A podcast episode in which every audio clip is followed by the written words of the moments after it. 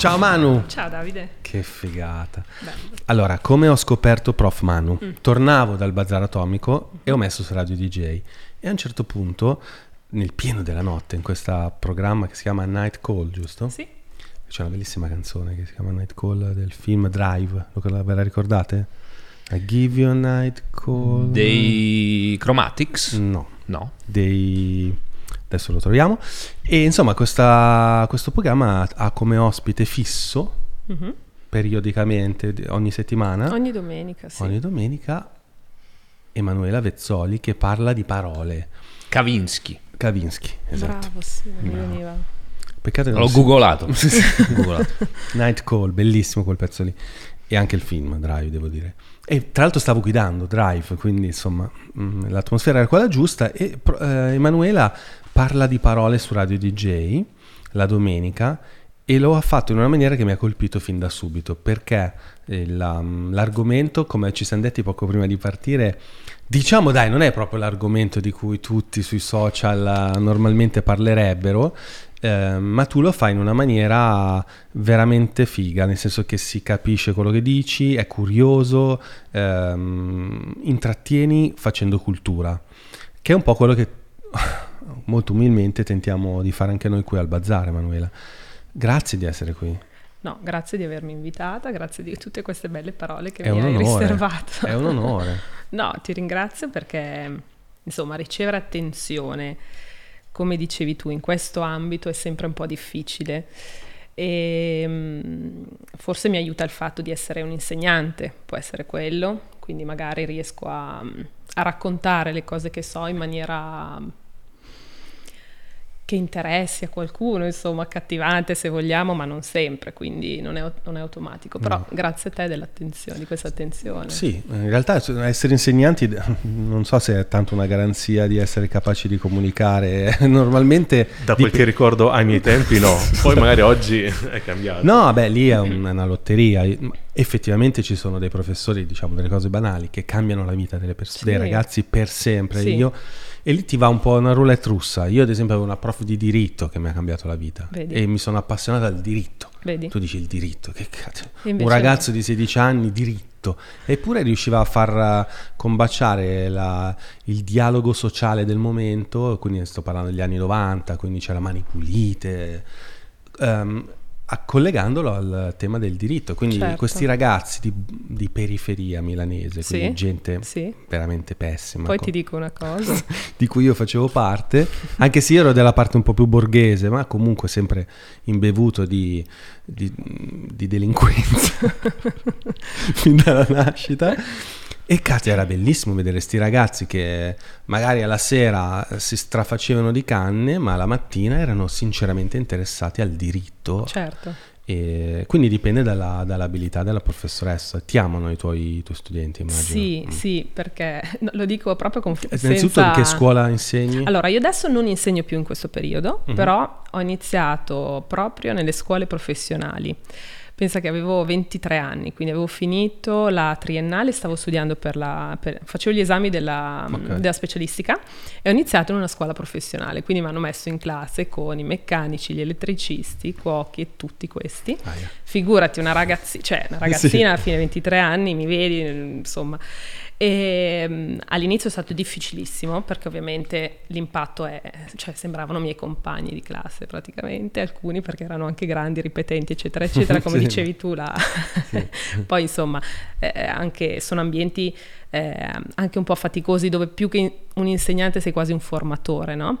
E quindi lì ho imparato tantissimo perché eh, alla fine il lato umano, secondo me, in questo tipo di ambienti arriva prima del lato didattico, chiaramente, e quindi lì ho imparato a dare tantissimo a livello umano e ricevere da loro tantissimo, perché poi era proprio un affezionarsi reciproco e lì riusciva a far passare il messaggio. Quanti Quindi ci studiavano- provavano con te? Eh vabbè, qualcuno sì.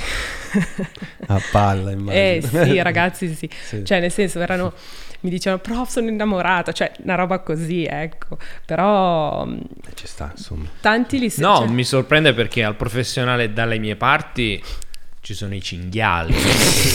Quindi mi sono innamorato e No, è già era- fantastico. Erano cioè, è carinissimi, no, davvero, sono sempre cioè. stati molto carini, non sono mai stati... Sì, sì, sì. Salutiamo tutti quelli che fanno salutiamo quelli del professionale di provincia di Foggia.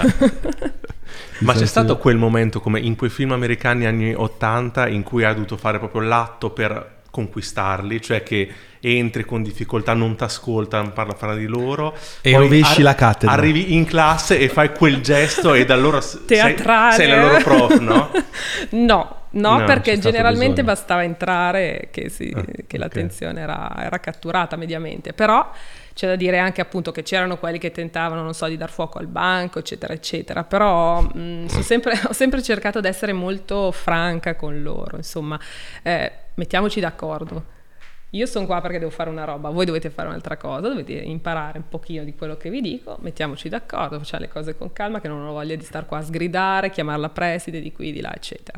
Quindi la, secondo me poi il, ehm, il, eh, la cosa iniziale era entrare nelle grazie del peggiore, ovviamente. Ah, questo è uno dei trucchi, vedi? vedi. Generalmente, Il infatti, leader. il leader Sì, sì, esatto. negativo in Sì, tutte le altre materie, poi che se- alla fine poi era sempre più intelligente. Secondo me è così. È quello che ha la... Sì. Come nei film della Disney, quelli... Alla fine sì, I così. teppisti hanno dentro un'anima che va, va sublimata, un'energia che va sublimata. È vedi? così perché comunque altrimenti non potrebbero essere leader.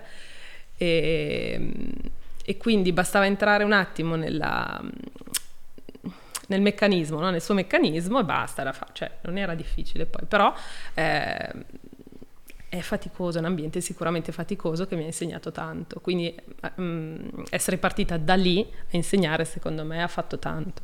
Poi lasciamo perdere che insegnare è una pro- proprio una passione, no? Mi piace, Mm. mi piace raccontare quello che so, io studio sempre per dire, cioè mi, mi tengo aggiornata perché mi piace anche banalmente su Instagram raccontare delle cose un po' eh, particolari, magari che ne so, della mitologia, eccetera, che uno non si sogna, a meno che abbia fatto, che ne so, il, ehm, un classico, eccetera, eccetera, studi così, ma non si sogna di sapere, no? Magari. Quindi non è un'utopia usare Instagram per imparare cose nuove, perché Instagram è nato come il social dell'edonismo puro, dell'immagine, sì. del vuoto pneumatico di Bravo. qualsiasi tipo di contenuto.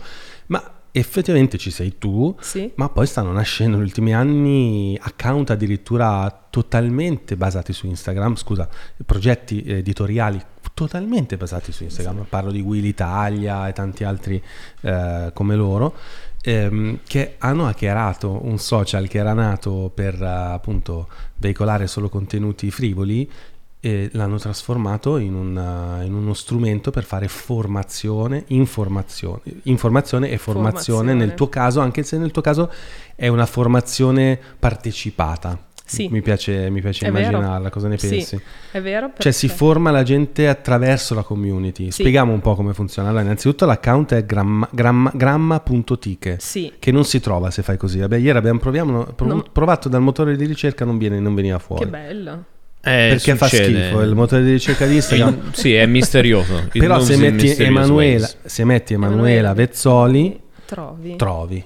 Che Gra- meraviglia. Quindi chi ci vuole, cerca- chi vuole cercare Prof Manu, che è il tuo soprannome, che mi ha dato nome da- Chicco, tra l'altro, Chicco di Radio DJ. che è il conduttore, Il di, Night conduttore Call, di Night Call, sì. che ti ha anche accompagnata qui oggi. sì, eh, insomma. esatto. E insomma, ehm, e quindi questa idea di Instagram come è nata? Allora, è nata così. Allora, all'inizio io avevo, fai nel 2018, avevo uno di quei profili personali eh, Ah. in cui metti la, la colazione, metti l'allenamento. Oggi ho fatto la corsetta, sono andata in palestra e così via. Dopo un po', però, dopo qualche mese mi sono annoiata in una maniera orrenda perché l'interazione era veramente ai livelli, a livelli infimi. Ok. e quindi eh, ho deciso di, di cambiare, ho detto ma perché non faccio una pagina in cui non apro una pagina in cui io possa raccontare di quello che so. Magari fa schifo, magari è bella, magari interessa, magari no. E allora ho iniziato con chiamandomi grammati.che. Cioè l'idea era grammati che, cioè che cosa stai dicendo, ok? Chiaro. E, mm, e infatti proponevo proprio, mm, insomma, dubbi grammaticali, cercavo di risolvere alcuni dubbi grammaticali abbastanza eh, faticosi, ecco, non quelli proprio scontati, banali. E hanno iniziato a seguirmi un po' di persone incuriosite eh, perché forse nel 2000, era marzo 2019, non c'erano ancora tantissime pagine di questo tipo, adesso c'è un florilegio se vogliamo. Sì. E, ehm, quindi hanno iniziato a appassionarsi, poi però ha preso la meglio sulla grammatica, la mia passione per la parola, quindi ho iniziato a raccontare dell'etimologia, a sviscerare un pochino delle parole e a proporre i temi, cioè praticamente io eh, davo una traccia come a scuola quindi viene fuori sempre l'insegnante, eh, traccia come a scuola, non so, io trattavo di una parola, l'abbinavo magari a un quadro, un'immagine particolare e eh, chiedevo, f- f- scrivevo proprio la traccia, quindi cosa ne pensi di questo, questo, quest'altro e ho, ho visto che iniziavano a scrivere volentieri, cioè nei commenti arrivavano proprio i temi. E eh, pensa che all'inizio avevo magari 600 seguaci e mi, mi arrivavano 400 commenti. Quindi, Ma anche adesso vedo che i eh, commenti sì. sono di più dei follower. Sì, sì. esatto, sì. sì. Perché poi abbiamo, cioè, abbiamo innescato questo meccanismo per il quale io ho chiesto di interagire tra loro, quindi ognuno commentava il, il tema, chiamiamolo, dell'altro e quindi era tutto un... Il, il, sabato, il sabato partivamo, partiamo, adesso non lo faccio tutti i sabati perché è un po' faticoso sinceramente stare dietro a tutto, però ogni sabato partivamo la mattina alle sei e mezza e fino alla sera alle otto era un continuo andirivieni di commenti, di, di scrittura proprio, quindi insomma...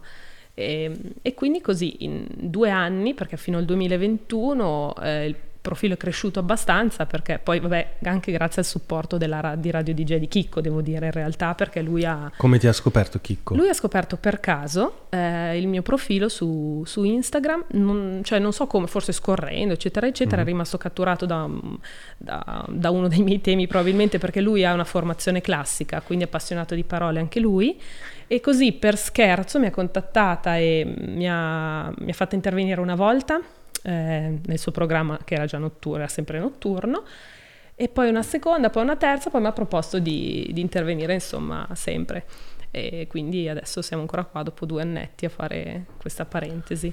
E ehm, poi c'è stata una disgrazia. Chiamiamola così, sì, mm. cioè ottobre 2021, quindi scorso ottobre praticamente c'è stato un grosso down di Instagram e poco dopo hanno iniziato a chiudere un po' di pagine che sono state poi riaperte, la mia è stata chiusa e ciao, non è stata mai più riaperta, infatti adesso siamo ad oggi non ne so niente ancora per carità, avevo 10.000, 10.000 seguaci, non era una pagina da 100.000, però...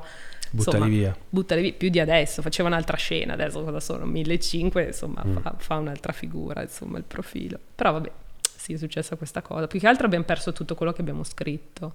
A me spiace quello. Io eh, i post, cioè le didascalie ovviamente le avevo tutte salvate, eccetera, eccetera, perché ci vuole anche un po' per stare nei, nei limiti e raccontare qualcosa di interessante. Eh, però eh, chi aveva scritto, cioè tutti i temi che avevano scritto sotto, sotto i post purtroppo sono andati persi. Questo è un peccato. Sì, ne parlavamo prima di iniziare, sappiamo tutti che Facebook non ha un vero e proprio processo di analisi degli account delle pagine che sono chiuse, spesso e volentieri sono dei, degli automatismi che hanno insondabili, imponderabili, è successo anche a noi dei Money Surfers. Ehm, e quindi insomma è una tragedia. Quello che consigliamo a tutti quante le persone che fan, vogliono essere content creator, che hanno dei progetti come quello di Emanuela, è quello di concentrarsi molto anche sulla newsletter, perché quando tu hai una lista di mail, un database di mail, quello è tuo per sempre. Finché hai solo una lista di followers, esagerando stai lavorando per Zuckerberg o stai lavorando per Google, comunque quei contatti non sono tuoi, sono suoi certo. in, e, che, e, loro te li danno in prestito. Invece le email sono tue e hai diritto a tenertele e se qualsiasi cosa succede hai comunque un canale privilegiato per mantenere un contatto con la tua community. Certo soprattutto per una come te che la community mazza la, la, sa creare, perché avere dei numeri di questo tipo, un engagement di quel tipo, non è da poco, è un risultato pazzesco, soprattutto se fatto attraverso la cultura.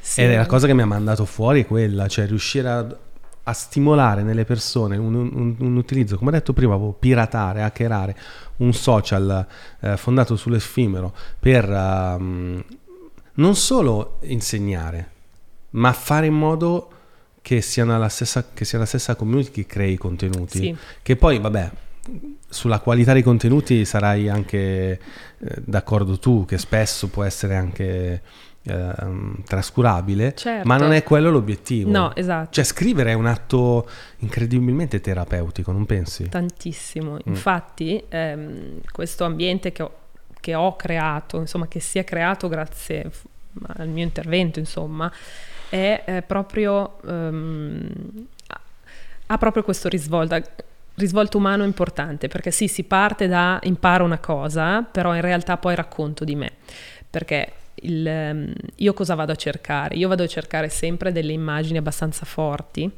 ehm, volutamente chiaramente, e eh, immagini e anche temi abbastanza importanti perché eh, la gente ha, le persone hanno bisogno di scavare in se stesse Sì. e hanno bisogno di un luogo eh, sicuro e, e protetto in cui dirsi.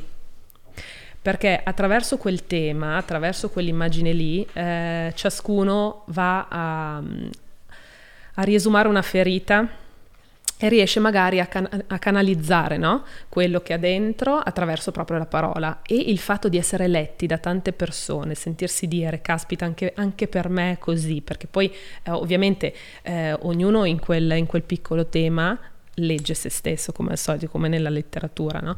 E, mh, anche se sono, come dicevamo, possono essere eh, di livello altissimo, di livello medio, di livello basso, non, non interessa, l'importante è il passaggio della persona nelle sillabe, eh, nelle parole e lì è, importa- eh, lì è bello perché ehm, si sentono ehm, parte di qualcosa e riescono soprattutto a tirar fuori qualcosa di nascosto. Sì, è un workshop di scrittura Sì, eh, su social. sì, e tra l'altro di scrittura in cui io però non, mh, per dire, non correggo, capito? A livello eh, proprio appunto la scrittura, ma lascio proprio fluire e lascio che, che, mh, insomma, che si arrangino tra loro. Poi ovviamente il mio lavoro invece è, è correggere, adesso eh, non insegno più, eh, però faccio per dire la correttrice di bozze, traduco, eccetera, eccetera, però eh, quello è un'altra cosa. Sulla pagina non correggo nessuno, non ho mai corretto nessuno, assolutamente. Anzi, a me piace addirittura leggere, sì, lo so, sembra una roba da, da matti, però io leggo tutti i, i temi che, che fanno, i componimenti, perché ormai siamo un po' più sui com- componimenti, diciamo, e, mm, e rispondo a tutti. Cioè, e- e in maniera anche non grazie, bravo, ciao Fiorellino, capito? Cioè leggo e, e a, a loro piace essere proprio mh, letti in questa maniera, cioè ok, mi hai letta ma hai capito, hai capito cosa volevo dire e secondo me lì è un... boh, per loro è importante ma lo è anche per me. È una figata e mm, spieghiamo un po' come funziona, perché Sì. secondo me non, è che non, non è- non l'abbiamo spiegato bene. Sì. Ci sono due format, Sì. parolapsi e immagina- immaginapsi, bravo. Come funzionano? Allora, l'immaginapsi, allora, le due parole che cosa significano? Eh, sono la fusione di immagine e sinapsi e parola e sinapsi, quindi eh, volevo, cosa volevo dire? Volevo, mh, quando le ho create, volevo dare anzitutto una parola che fosse riconoscibile immediatamente, quindi non eh, comune. E eh, cosa vuol dire? Che l'immagine può stimolare le sinapsi, quindi È un neologismo un questo. neo- chiamiamolo neologismo, sì. Cioè, l'hai inventato tu? Sì, l'ho Ah, inventato io. Sì, sì, sì. Ok. sì, sì. Sì. Ehm, praticamente è un... eh, quindi l'immagine ti sti- o la parola ti stimola le sinapsi quindi tu poi produci, scrivi, ok? Quindi si riversa questo stimolo, questo essere solleticati nella mente, si riversa in parola. Perciò io a volte do l'immagine, allora per dire facciamo così, un mercoledì proponiamo, c'è la immagine in mostra, quindi ciascuno mette in story una, un'immagine, un quadro, un'opera, eccetera, e tutti gli altri eh, scorrono tutte queste storie che magari sono 100, 150 e scelgono l'opera sulla quale scriveranno, quindi in base all'impatto proprio emotivo scriveranno e poi il sabato si scrive su quell'immagine lì. Allora, mh, fino Cioè, all'anno quindi scorso... quindi c'è una sorta di sondaggio sull'immagine che viene scelta. Allora- e poi tutti si sfidano, tra virgolette, Sì. su quell'immagine che Allora, è stata la più sì, votata. Una volta sì, nel Mm. senso quando facevo tutti i sabati il post, sì, c'era proprio anche c'erano i sondaggi, sì, no, vincevano tre immagini e il sabato si scriveva su quelle tre immagini sotto il mio post. Adesso lo facciamo in story, quindi il sabato ognuno scrive sull'immagine che vuole, quindi può- ognuno può fare quello che Ma dove scrive? eh, in story. Cioè scrive, E come fanno a vederlo gli altri? se eh, scorrono tutte le storie. ah, nella sua propria storia poi tu lo Io- condividi? sì, esatto, io, lo con- Ah. io condivido tutti, quindi il sabato mi arrivano, che ne so, 150, E come mai ti 300 sei spostata storie. sulle stories? eh, Perché è meno a co- faticoso per me a livello di tempo perché allora il tema sotto il post, non so, hai visto forse arriviamo a mille passa caratteri? commenti Ah, sì. e quindi è un po' più faticoso da, da seguire, Ok. quindi lo faccio una volta al mese. Prima lo facevo tutti i sabati, invece in story così non devo, ehm, non devo rispondere a ogni tema, ma soltanto per dire a chi trasforma quelli- quella story in post Chiaro. e poi vado a commentare, ecco, quindi è meno dispendioso per me dal punto di vista Sì, sì. ehm, sia temporale ma anche intellettivo perché comunque leggere e, e rispondere a così tanti iscritti insomma è, Mm. è abbastanza dispendioso. Ehm, sì, ma questa cosa, ti è- come ti è venuta questa idea di, di, di- di partecipazione legata alla parola? Allora, è, è nata... mm, Cioè, sa- sapevi che poteva avere un... No, no, assolutamente. Cioè, io sono partita proprio scettica su questa cosa, anzi ho detto, ma figuriamoci se in un ambiente, tra virgolette, come quello di Instagram può prendere piede una cosa del genere. E, e invece poi la gente ha iniziato a partecipare e mm, mi hanno sempre detto che il punto di forza sono le mie risposte ai loro temi perché non in tutte le pagine eh, ci sono tante pagine di scrittura, però chi le gestisce, appunto, la risposta magari è brava, grazie, ciao, e, e non è che tutti si mettano lì a leggere 100, 200, 900 temi e rispondere. Quindi credo un punto di forza è quello. Poi, non so, poi ehm, mi seguono veramente con, con interesse, cioè quando propongo le nuove attività sono sempre ben accolte, almeno fino adesso, eh. poi magari da domani No, no, rompono le scatole, no, però assolutamente. Mi, mi fa specie... Allora, sicuramente ci vedo nelle persone la voglia di essere ascoltati.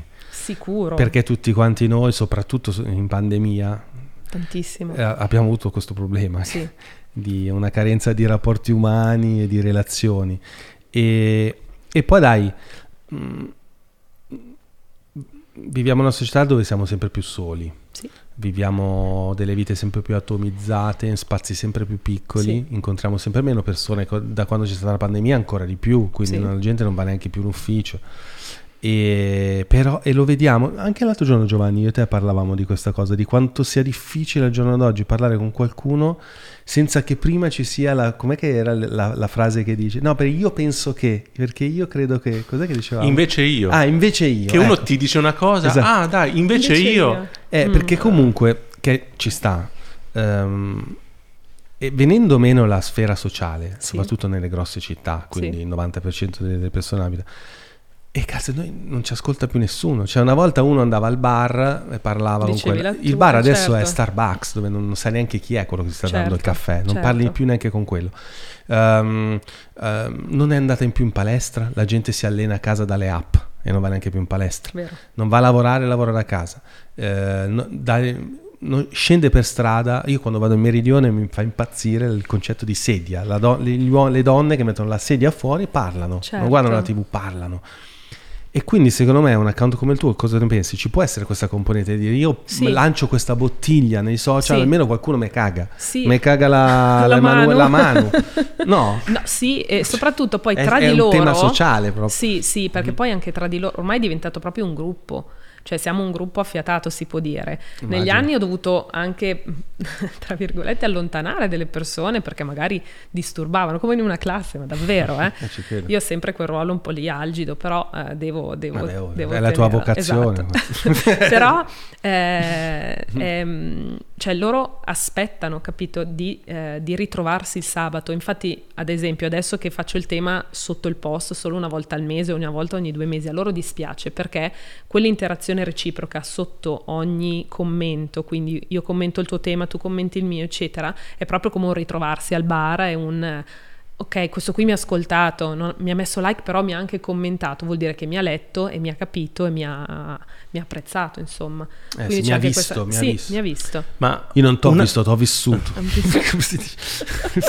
Ma un'ispirazione, perché non organizzi ogni tanto una gita?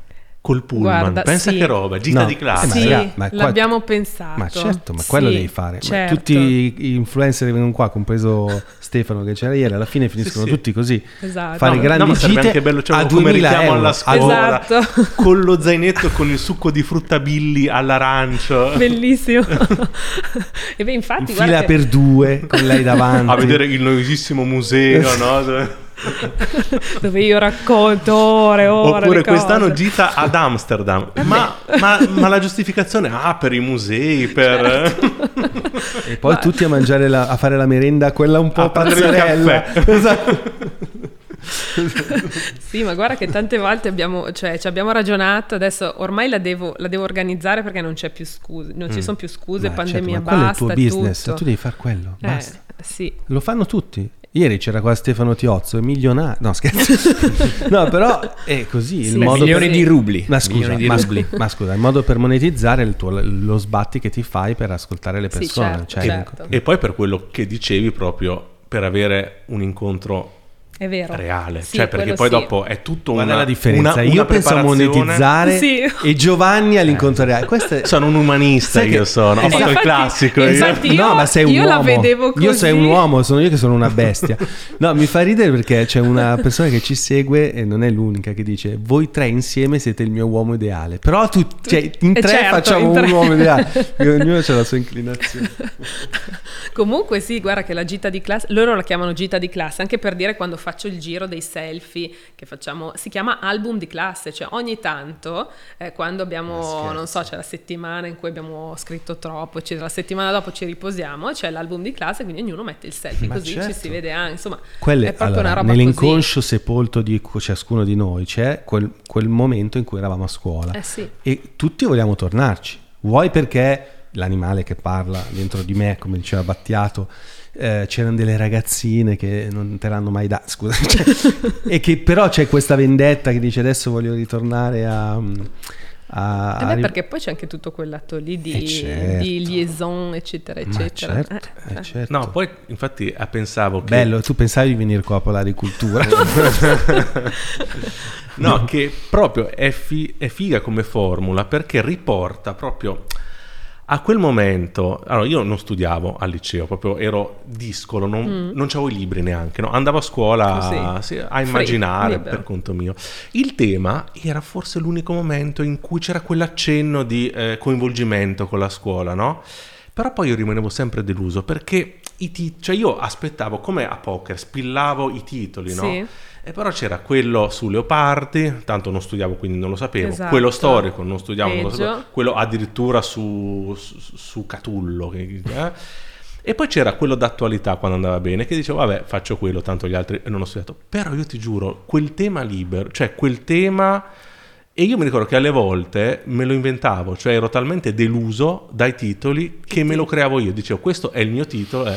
Però quello che dai tu è proprio avere questi stili, perché fare il tema era bello, Sì. a renderlo brutto erano gli, cioè, Sì. eh, i binari Certo. che venivano a proposte. Certo. Quindi uno torna a quel momento di quel periodo così stimolante della vita per rivivere meglio quell'esperienza di Sì. fantasia, di immaginazione che... Perché poi hai una consapevolezza diversa adesso, ovviamente, Esatto. e quindi anche mh, può essere più faticoso o anche più semplice lasciare impronta, insomma, attraverso le parole. Però sì, e all'inizio infatti io davo, come dicevi tu, le tracce e poi ho visto che invece avevano bisogno di essere proprio più liberi, quindi abbiamo iniziato con un'immagine sola, ho iniziato a proporre un'immagine, adesso ne proponiamo 150, così almeno ognuno sceglie quella che vuole, via.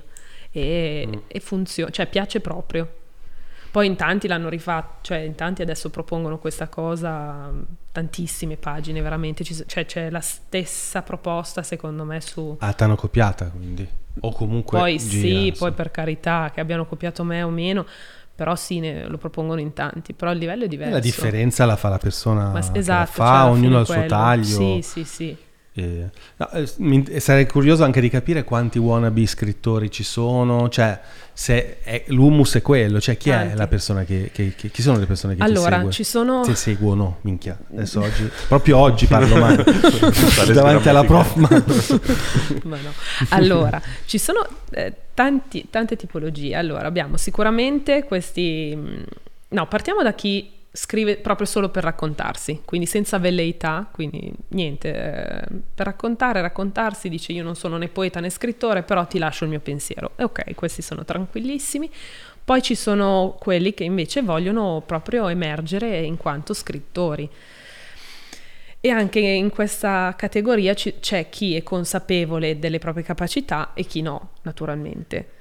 Quindi tanti sono bravissimi, in effetti potrebbero pubblicare, eccetera, eccetera. Alcuni, secondo me, mh, come nella vita, no? Ognuno poi ehm, crede in se stesso o meno, eh, però eh, poi se ci sono delle evidenti difficoltà eh, ti scontri con la realtà, che non è la mia della mia pagina, però se poi proponi il tuo scrivere a, non so, case editrici, eccetera, poi ti scontri con una realtà un po' più difficile. È vero anche che però adesso ci si può autopubblicare e quindi ehm, dopo magari ci si autopubblica, Mm, però in questo ambiente, in quest'ambito io ho, ehm, offro, tra virgolette, il mio lavoro perché ehm, essen- cioè, mm, mi offro in quanto correttrice di bozze, quindi tanti magari eh, s- sfruttano il mio lavoro, tra virgolette, per poi autopubblicarsi. Quindi io, non so, ricevo la, la silloge, quindi la, la raccolta di, di poesie di questa persona, correggo, anche proprio... si possono correggere anche le poesie. Eh, la grammatica va corretta dappertutto. Cioè, che scrivere una poesia Allora- con l'errore grammaticale è un po' non- come dire, cazzo, vado a gio- voglio giocare alla Champions No, lì League. puoi sempre dire che è licenza poetica. Ah, ok. esatto. E, e sì, io... mm, vabbè, comunque, si corregge la grammatica e poi sul, sul testo ovviamente non intervengo perché chiaramente su un testo poetico non può intervenire e, mm, e magari scrivo... Ecco, sì, sì, sì, mi fanno scrivere anche l'introduzione, quello sì. E quindi ecco il, il risvolto lavorativo ecco, della mia pagina è questo. Poi. E poi c'è, c'è chi invece è proprio bravo, ci sono anche persone che sono veramente brave a scrivere eh, e quindi abbiamo anche dei componimenti veramente di pregio. Ecco, Tant'è tant'è. che è uscito fatto. un libro. a proposito di autopubblicazione. Allora, eh, mi chiedevano da tanto ehm, di raccogliere insomma tutti questi scritti, eccetera, eccetera. L'anno scorso ho detto di no perché non, non avevo le energie. Quest'anno invece abbiamo, ho raccolto praticamente gli scritti di 100 persone che partecipano, che scrivono lì alla mia pagina, c'è anche qualcuno di esterno. Praticamente sono quattro componimenti a testa e li ho raccolti, li ho messi tutti in ordine alfabetico per nickname, ho scritto tutte le parti introduttive, ho curato anche, vabbè, ovviamente impaginazione, copertina e tutto il resto e l'ho autopubblicato. Sì, diciamo come si chiama perché... Si chiama Altrove Diversi. Scusate, io ho la bronchite, ancora non va più via. Altrove, aperta parentesi, di, chiusa parentesi, versi. Sì, guarda, Sì. fallo vedere pure verso... Sì. Esatto. In Voilà. camera. Perfetto.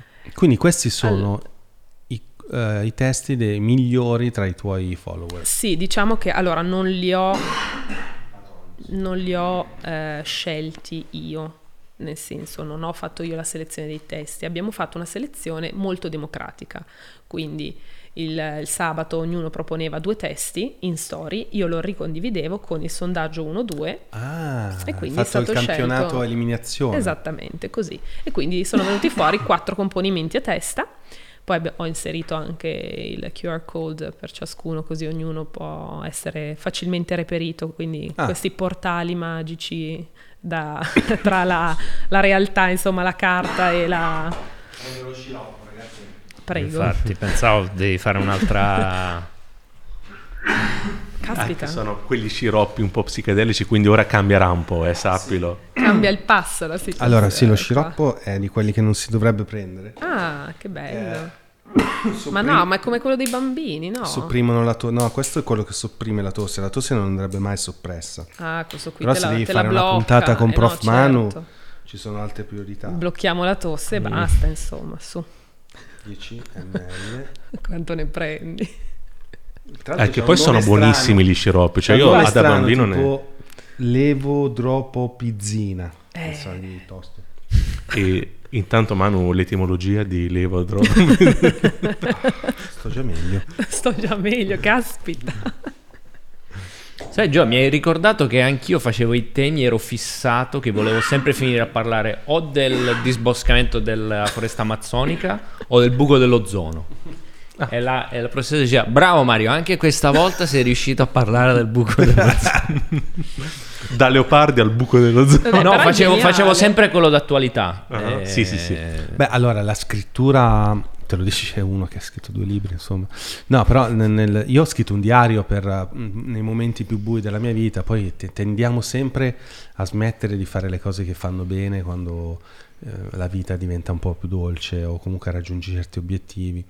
Però se c'è una cosa che veramente rimpiango di aver eliminato dalla mia routine è proprio quella di scrivere un diario, cioè la scrittura, le- cioè l'effetto terapeutico della scrittura è impressionante. Sì, È impressionante, è la cosa Sì. più, tra l'altro è gratis, non devi neanche pagare lo psicologo ed è una forma che può essere più o meno artistica.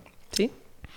Noi, noi qua abbiamo dei libri, diari di, eh, importanti come ehm, Landolfi, che è uno scrittore italiano poco conosciuto che ha scritto dei diari meravigliosi, un grande scrittore, possono essere più o meno artistici, però di sicuro sono terapeutici. Sì, è così. Mm. Infatti mh, è, è proprio quello che, fa, quello che succede il sabato no? So- sotto, sotto i post. Eh, lì eh, si è creato proprio il, ehm, l'ambiente per scrivere quel diario, non tra l'altro in casa, perché va bene, ok, a casa scrivi, c'è il diario, però poi magari nessuno ti legge. E invece lì c'è qualcuno che alla fine ti legge e poi c'è Sì. l'interazione dietro, perché poi eh, la gente inizia a contattarsi, si sente, eccetera, eccetera. Quindi c'è tutto anche il risvolto poi umano da quella parte lì. Quindi si trovano lì e poi si sentono Ok, altrove. eh, abbiamo finito di, di parlare Eh, sì, semplicemente se vuoi ti dico perché altrove diversi. Sì. Vabbè, altrove sono quelli, dicevo, no? Sono quei luoghi ehm, interiori sostanzialmente che mm, magari esploriamo poco ma che con la scrittura riusciamo a raggiungere e diversi appunto gioco di parole, diversi proprio perché sono più che altro componimenti, ci sono soltanto due o tre raccontini molto brevi e poi diversi perché insomma sono 100 persone differenti che, che raccontano la loro insomma e quindi sono stati devo dire molto contenti di avere tra le mani il libro insomma queste Complimenti queste. Emanuela. grazie Un bel progetto, una bella idea e di sicuro lo fai nella maniera giusta. Fai tutto da sola o ti aiuta Sì, qualcuno? No, da sola perché io faccio fatica, essendo un po' maniacale nelle cose, nei- soprattutto sul lavoro devo fare da sola, altrimenti dovrei cioè, poi controllare quello che ha fatto l'altra persona. Eh sì, ti capisco. e allora, allora faccio da sola, cioè più- piuttosto impazzisco, però una volta sola io e tutto. E così. E, mh, poi una parte dei- del ricavato lo, lo- lo devolverò in beneficenza, magari pensavo alla mh, ricerca su malattie rare o che così almeno c'è anche un piccolo risvolto di utile, ecco. Ottimo. ecco. Ehm, ok, oltre a questo ehm, sei anche appassionata di etimologia. Sì. Infatti su Radio DJ cosa fai ogni domenica? Partiamo con questa. mh, Allora, di solito c'è un link con l'attualità, magari io vedo una notizia che mi interessa, eccetera, eccetera, ci tiro fuori una parola eh, e poi racconto, parto dall'etimologia della stessa e poi ci, ci espandiamo, quindi magari sì, per dire, l'ultima volta abbiamo parlato domenica scorsa della felicità.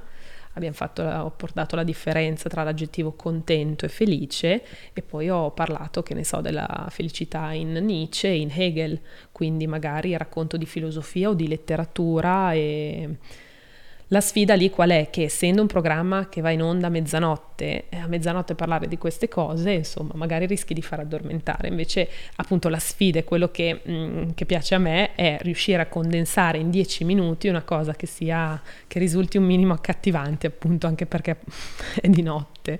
E quindi così partiamo dall'etimologia e poi racconto. Guarda, siccome io ho scritto un libro che si chiama La felicità fa i soldi, Mhm. Se hai voglia di farci questo escurso su- Sì, sulla felicità, sono curioso. Allora, Perché inizia così il mio libro. sì, Eh, la felicità fa i soldi. ehm, la felicità non esiste, cioè la prima riga proprio. E cito Carmelo Bene che diceva la felicità consiste nel differirla, cioè il sabato del villaggio di Leopardi, no? Quindi smentisco subito la, il titolo del libro. E ero Bellissimo. sono curioso di, di sapere Eh. invece cosa, che studi hai fatto tu su questa parola. Allora, semplicemente partendo dall'etimologia, eh, ho fatto la differenza tra l'aggettivo contento e felice, dove contento è, ehm, deriva da contenere. Quindi che cos'è la contentezza? Sarebbe un colmare la propria misura. Quindi tu colmi la, propria- la tua misura, arrivi al tuo limite e stai bene lì, galleggi, non vai oltre, non ti sfidi, non, ti, ehm, non hai quel salto no? fuori da te stesso, stai bene lì, contento. E invece felice deriva da Felix, ossia fertile. Fertile ehm, a che cosa ci riporta? Ci riporta a uno sbocciare, quindi a un andare oltre, no? Tu esci dai tuoi limiti e cerchi quello che ti fa star bene fuori di te. Quindi se ehm, anche etimologicamente la felicità ha in sé, dicevo, questo, eh, questa componente di rischio, che può piacere anche, ehm, mentre la contentezza no, la contentezza è un concetto più statico che può altrettanto piacere. Quindi si diceva, ehm, e vissero felici e contenti, in realtà dice due cose differenti, perché un conto è essere contenti, un conto è essere felici. E questa dicotomia esce anche per dire in Nietzsche, che parla di benessere e di felicità. Lui dice il benessere è, la, ehm, è praticamente uno stato di pigrizia. No? Come la contentezza prima, è eh, una bolla in cui, ti- in cui tu capiti per caso durante la tua esistenza e in cui rimani. Non per sempre però, è effimera, è transitoria questo- questa dimensione.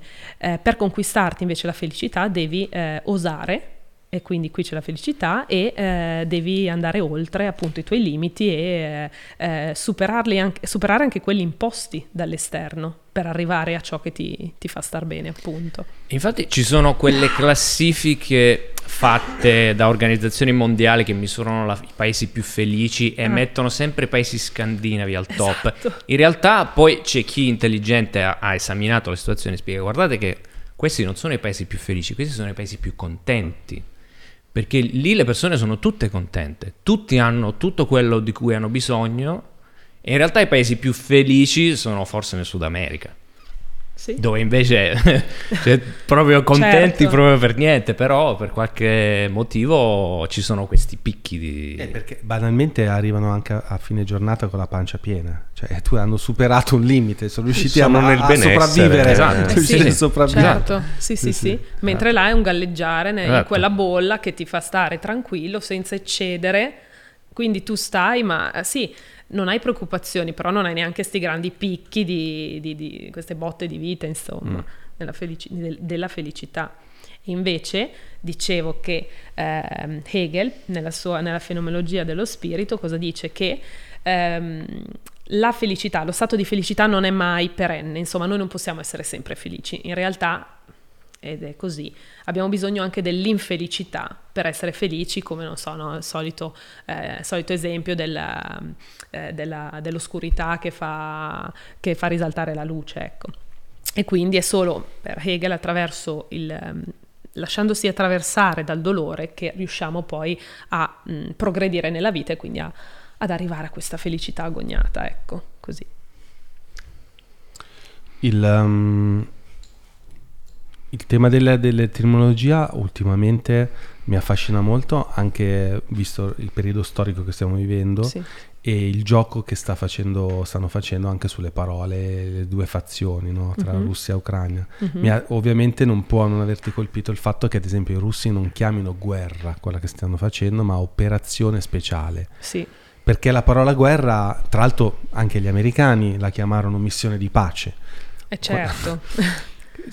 Ci sono delle parole che non... Cioè, ecco, non si- già il fatto che non si possono più usare è una cosa positiva, però a quanto pare non basta. Cioè, vengono- l'uomo trova delle, delle scorciatoie per... Trova scorciatoie Sì. per farle andare bene, certamente, Sì, sì, o- sì. Più che delle scorciatoie, delle deviazioni, dei, dei- dei virtuosismi, dei paradossi. perché parado- quando chiami missione di pace una, uno- Poi vai a vai bombardare. a bombardare, Eh, non è proprio e, e riesce a- comunque a farlo accettare alle persone. Eh, Sì. E la dice lunga sul potere della parola, perché Sì. veramente basta la stessa cosa, cioè la cosa è quella, è lì, ma Però basta dico- dargli un nome e non un certo. altro che alla gente arriva, cioè viene eh, condizionata in maniera Sì. diversa. Poi a seconda di chi te la dice, chiaramente se è una persona eh, in cui hai fiducia, eh, che riconosci come leader, eccetera, eccetera, è chiaro che faccia ancora più effetto. E se, se gli dicono che non è una guerra ma è una missione, eccetera, eccetera, è così e così viene recepita e così viene accettata. E quindi tutta la narrazione che viene dall'esterno chiaramente è sbagliata per loro, perché per loro ehm, è... eh, proprio a livello ehm, di significato profondo è quello, punto. E cioè, quindi la parola che si radica e diventa essenza. Sì. E, mh, ci sono altre parole tabù che, ah, che- che- che ultimamente facciamo fatica ad utilizzare, che non riusciamo tanto a utilizzare? Eh, Ma allora, che non riusciamo ad utilizzare, secondo me ce ne sono tante, ormai non si può dire quasi niente, quasi più niente. Però, allora, sai una cosa, ecco sì, sono un po' fissata su questa cosa della diversità. ecco, lo sapevo. Speravo che arrivassi qua, perché era nella mia testa mentre, di- mentre cercavi. Perché adesso questo concetto di diversità è diventato un concetto aberrante, bruttissimo, orrendo, eccetera. Ma cioè, secondo me nella diversità sta tanta bellezza, no? Eh, se non fossimo diversi non saremmo, cioè non riusciremmo ad arricchirci reciprocamente. Quindi secondo me ehm, è sbagliato non voler dire che una persona è diversa da me. È sbagliato poi dire non ti accetto perché sei diverso, però io non posso non poter dire che tu sei diverso da me, anzi, nella tua differenza sta una grande ricchezza. E io avevo fatto anche una, una piccola analisi sul, sul verbo discriminare, che discriminare ad oggi è caricato mh, naturalmente di, ehm, di fardelli gravosi e negativi, ma in origine discriminare voleva dire, voleva dire solo discernere, quindi, e discernere la bellezza, quindi eh, scremare proprio, togliere la tenebra e lasciare la luce. Quindi eh, secondo me mh, nella differenza, nella diversità sta tanta importanza. Quindi chi, cioè non capisco chi, non, chi si sente in difetto nel momento in cui dice questa persona è diversa. Non, Cioè, tu non parli ovviamente anche della questione gender. Ah, Anche sì, cioè, ma tutto, cioè, a, ma a qualsiasi livello, anche per dire eh, banalmente a livello cognitivo, se c'è una persona molto più intelligente perché magari, che ne so, c'è una plus dotazione, cioè è una diversità, ma è una diversità ehm, che può donare, ma anche chi ehm, ha una, una differenza rispetto agli altri sul- su una difficoltà, per dire, anche lì ti può arricchire. Ti può arricchire perché ti può insegnare tanto che tu nel, nel tuo essere non potrai mai avere, non potrai mai raggiungere, non potrai mai capire senza quel riscontro lì, secondo me. Sì, infatti mh, mi viene in mente che mi ha colpito sempre il fatto che mh, chi ha un handicap spesso vuole essere identi- cioè chiamato per quello che è, non per Sì, quello che non è. Bravissimo. Cioè, quindi i non vedenti, no, cieco. Sì, non venirmi a dire che sono eh, esatto, sì, vedente. bravo, Sì, sì, bravi- sì. e sono i primi poi a scherzare sul loro es- ma perché cioè lì prendi coscienza di quello che sei, tu sei così e io sono così, tu sei così, basta, cioè Anzi, se ci pensi, chiamare in un modo o nell'altro è quasi un invitare a stare sulla difensiva rispetto Sì. il tuo handicap, piuttosto che a rimetterti in gioco Bravo, per quello che sei. bravo, Da do- partire da dove sei. Sì, sono d'accordo, Mm. sono d'accordissimo perché ehm, è sempre uno schermo, no? È uno schermarsi dietro, appunto come al solito, alle parole e, mm, e il volerle ehm, coprire no? con queste coltre di, di buonismo che poi fa più male che bene in Sembra quasi realtà. un giudizio borghese, Brava, no? eh sì, Mm. perché peggio, e poi diventa peggio secondo me, perché sei tu che dai un titolo a un'altra persona. Mm, Invece non, non è necessario, ecco, non, ehm, cioè, secondo me la bellezza risiede proprio nella differenza e- ed è giusto a volte anche che risalti questa differenza, non siamo tutti uguali ed è bello così. E cosa ne pensi invece della, come si chiama quel linguaggio che, che metti la, inclusivo. la E girata al contrario alla fine. La schwa, La la schwa. schwa. A me non piace, sinceramente. Non ti piace? No. Vedo che adesso quelli un po' più politically correct, no adesso. Cioè, Beh, diciamo no- quelli non più piace perché è imposta. Eh, No, beh, non è imposta, non è Eh, obbligatoria. beh, no, obbligatoria no, però Ma quasi. dice guarda, dobbiamo parla- iniziamo a parlare così. Eh. No, mi dispiace. L'altro giorno ne ho parlato con il un linguaggio ragazzo. si deve evolvere in maniera organica, no? Perché me lo stai Esatto. Ecco, Esatto. cosa ne pensa la nostra prof di questo? No, a me non piace proprio per questo motivo, perché allora la lingua si evolve eh, come sempre con l'uso, no? Quindi nel momento in cui tutti inizieremo a dire quest anziché questi, perché il maschile universale non si potrà più usare, allora tutti pian piano diremo quest e funzionerà così, vuol dire che le generazioni a venire parleranno così, però se me lo imponi e lo devo fare per forza perché devo essere rispettoso nei confronti di qualcuno, non è, non è il mio, cioè non sono d'accordo perché io sono rispettosa in altri campi, cioè con altri modi, con altre modalità. Se per adesso in italiano funziona ancora il maschile universale, uso il maschile universale. E io non mi sento offesa perché qui dentro per dire entra uno e dice ah eh, siete- ragazzi." ciao ragazzi oppure siete tutti qui. Vabbè è giusto così cioè è grammaticalmente corretto quindi io non mi sento offesa anzi è giusto così. E quindi non ehm, eh, ripeto nel momento in cui prenderà piede nell'uso eh, questa schwa eh, e poi anche al plurale diventa diversa eccetera eccetera allora va bene, la useremo volentieri, probabilmente le, le- quelli a venire, le, le generazioni a venire, però adesso mi sembra proprio un, Un esercizio. un es- sì, un esercizio stilistico sempre molto buonista, molto un po' anche snob, anche qui secondo me, perché alla fine il rispetto non passa per quello, il rispetto secondo me passa per ben altro, per come Mm. ti comporti, per come tratti la persona, non è che se io ti... E poi cosa, cosa ne so io tu? Cioè, eh, abbiamo il maschile universale, ok? Cosa ne so qui chi è donna, uomo? eh, ok, Ok. qui forse si vede, eccetera. Però Forse. ho detto forse perché non lo posso sapere, però eh, nel senso, come fai? Mm. Non lo so, non posso dare giudizi. Mm, non mi piace tantissimo, no, non mi piace tantissimo che, che sia così ehm, imposta e È che quando, sai cosa? Io parlo da Mm. imprenditore, sì, da animale Sì, sì, produttore sì. di fatturati. La- ne ho parlato con un ragazzo che lavora nella parte editoriale di Money Surfers, che ricordiamo offre questo podcast, moneysurfers.com, che è un, cors- un progetto di formazione finanziaria. E, eh, e ci siamo detti, ma dobbiamo farlo anche noi secondo te? Perché abbiamo visto che ini- iniziavano, noi facciamo parte di un eh, modo di fare impresa eh, che viene definito diciamo benefit corporation, B Corp, anche se non lo siamo, non abbiamo ancora terminato il processo per essere proprio taggati B Corp, Mhm. però vediamo che nelle- nel mondo dai, della- dell'imprenditoria responsabile e di tutto il mondo più legato alla, eh, appunto all'etica sul lavoro, eccetera, sta prendendo piede in Mhm. alcuni think tank, come si dice, questo stile di comunicazione. E ci siamo, fat- ci siamo posti la domanda dicendo ma noi facciamo parte comunque di questo mondo, questo mondo si sta adeguando a questo stile di comunicazione, forse dovremmo farlo anche noi.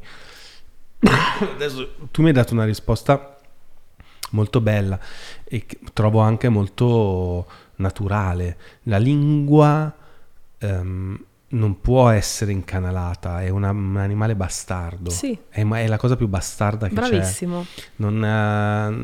Che ci sia qualcuno che dall'alto ci dica cosa è più corretto, più sbagliato, al netto della grammatica. A parte che anche gli americani, quando parli con gli americani mi fa sempre ridere sta roba. no?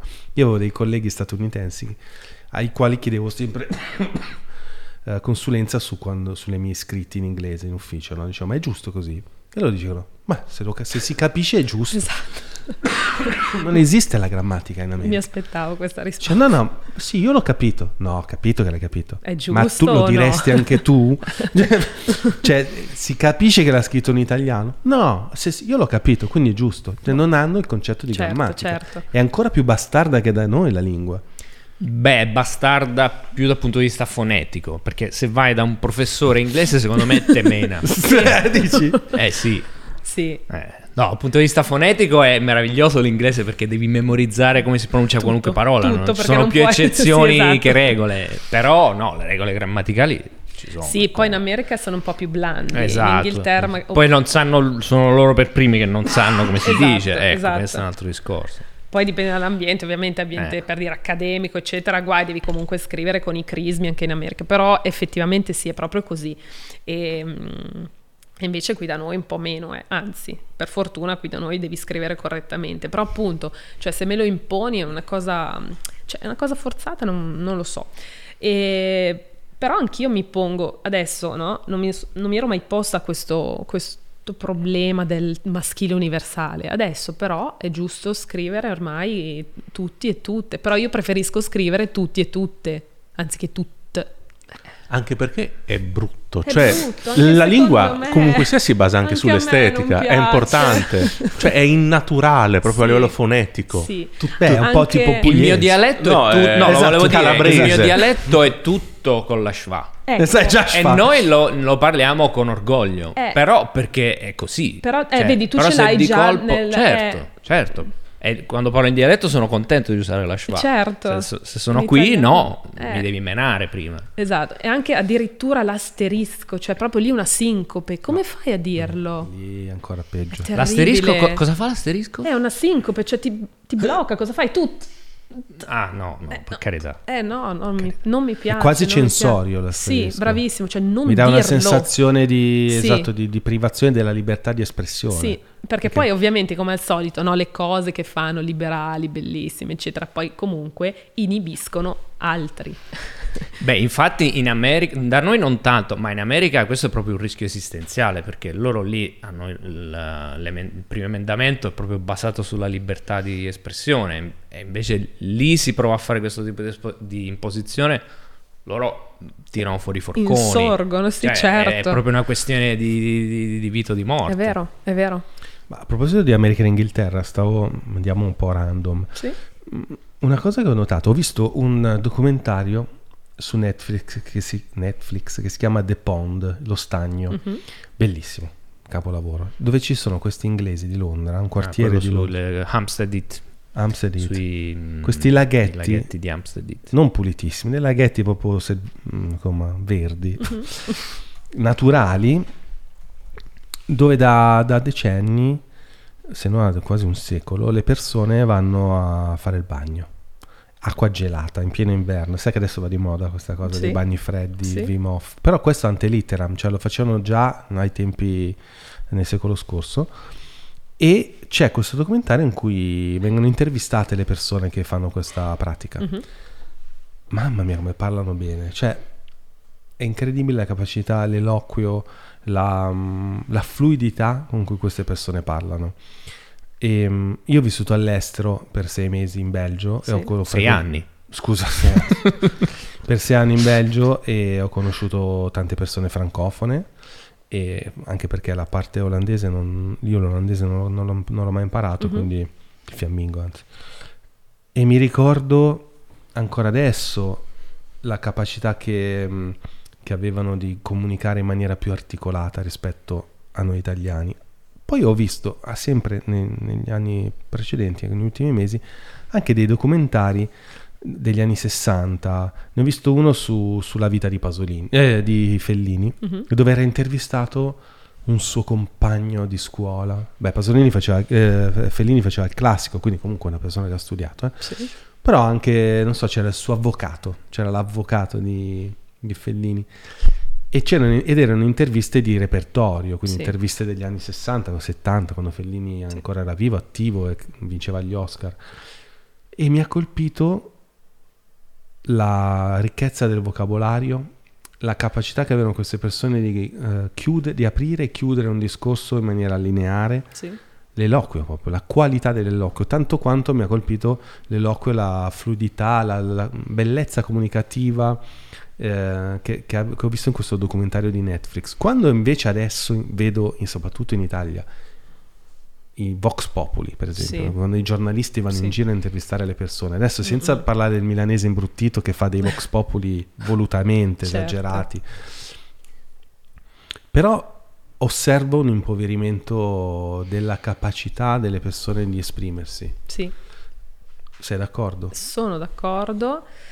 Cioè, uno stacco netto, si parlava molto meglio negli Sì. anni 60-70. Beh, Chi sapeva chi andava a scuola, perché Sì, anche lì certo. magari c'erano persone Certo, che parlavano certo. solo dialetto, probabilmente. Però loro dicevano, voi che avete studiato. Esatto.